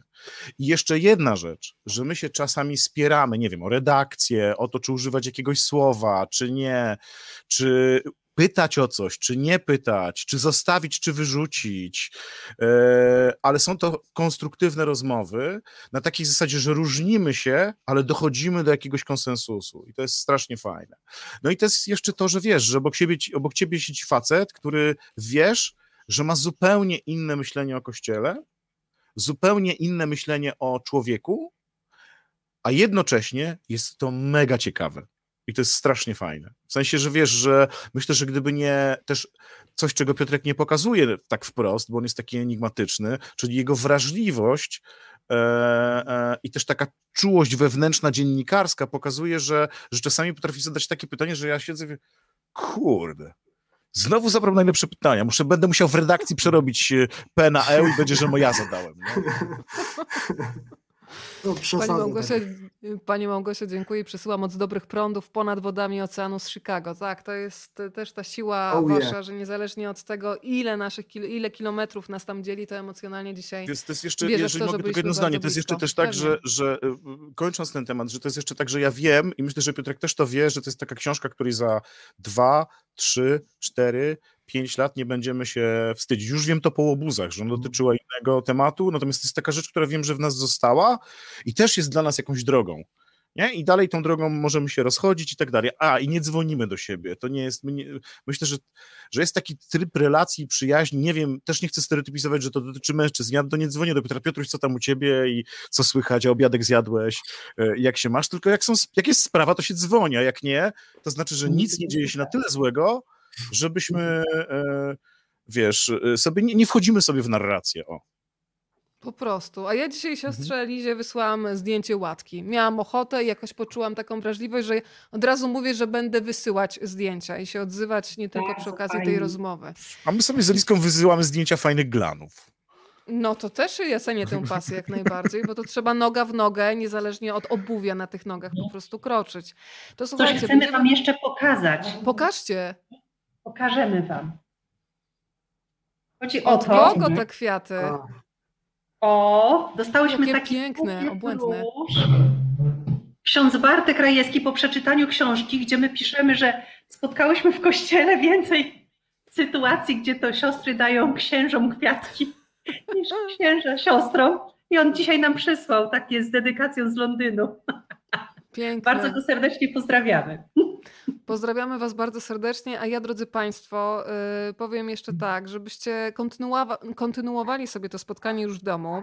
Od wydawnictwa Wam mamy dla Państwa dwie książki i zasada jest taka, że poproszę od sióstr jedną cyferkę od jednego do dziesięciu i od chłopaków też jedną, więc musicie jakoś to ze sobą skonsultować. I za chwilę powiem słowo start i te maile, które w, tak, w danej kolejności wskoczą do mojej skrzynki, zostaną nagrodzone. Więc najpierw jedna cyferka od jednego do dziesięciu od sióstr. Siedem. Dobra, zapisuję siódemkę. Panowie, jedna wspólna. Trzy. No to lecimy. Raz, dwa, trzy, rozmawiam, bo lubię.gmail.com, siódemka i trójka. Te maile, które w takiej kolejności wskoczą do mojej skrzynki, zostaną nagrodzone. A spotkania z naszymi gośćmi możecie sobie kontynuować już zawsze. Zajrzyjcie na stronę chłopaków, żeby poznać e, to wielkie serce, tę otwartość i ja mam wrażenie, że w ogóle chłopcy są nauczycielami życia w wielu momentach, tylko trzeba się otworzyć na ich język i na ich narrację. Czasami bez słów potrafią powiedzieć więcej niż to, co ja teraz próbuję ująć w słowach. Od razu Wam też powiem, że y, z Łukaszem Wojtusikiem ostatnio spędzam wieczory. Nie fizycznie, ale dousznie Cię przyjmuję, Łukasz, y, bo y, Łukasz stworzy fantastyczny podcast literacki, Alfabet Wojtusika. Szukałam takiego miejsca w sieci od dawna, więc skoro się mogę tym podzielić, to mówię Państwu z ręką na sercu, że jeżeli poświęcicie temu czas i uwagę, to docenicie i będziecie się tym karmić. Jeżeli chodzi o Piotra, to mówiliśmy już tutaj o zupie na plantach. Ja bardzo lubię też ten hashtag, który Ci towarzyszy, ludzie są dobrzy i bardzo trzymam za Ciebie kciuki, Piotrek, za to, żeby każdy z nas uzmysłowił sobie, że warto czasami nawet kawałek świata zmienić na lepsze. Ty to robisz. Dziękuję Ci też za spotkanie z ojcem Grzegorzem Kramerem, za rozmowy z siostrą Chmielewską, za spotkanie z ojcem Kaczkowskim i trzymam mocno kciuki za wszystko, co teraz e, gdzieś Cię zaprząta, bo też miałeś trudny taki zawodowy moment, o którym piszesz e, w książce. No i drogie siostry, e, utrzymujemy taki kontakt mentalnej rodziny. I mam nadzieję, że e, zdarzy nam się jeszcze nie raz, nie dwa spotkać, żebyście zdały tutaj sprawozdanie, jak ta codzienność e, domu w Broniszewicach wygląda, ok? Dziękujemy bardzo. Bardzo dziękujemy i zapraszamy z łatką do nas. O, mam nadzieję, że tylko tam przystojny mąż, o to się ucieszy. To słuchajcie, bardzo Wam dziękuję. Siostry z Broniszewic, czuły kościół odważnych kobiet. Ci wszyscy, którzy pytali, czy można do sióstr przyjechać, proszę pisać, umawiać się, e, tak żeby faktycznie poznać w działaniu moc tego miejsca. Panowie i panie, bardzo Wam dziękuję za spotkanie. Dobrej nocy i do jak najszybszego zobaczenia. Dobranoc. Dziękujemy. Dobranoc.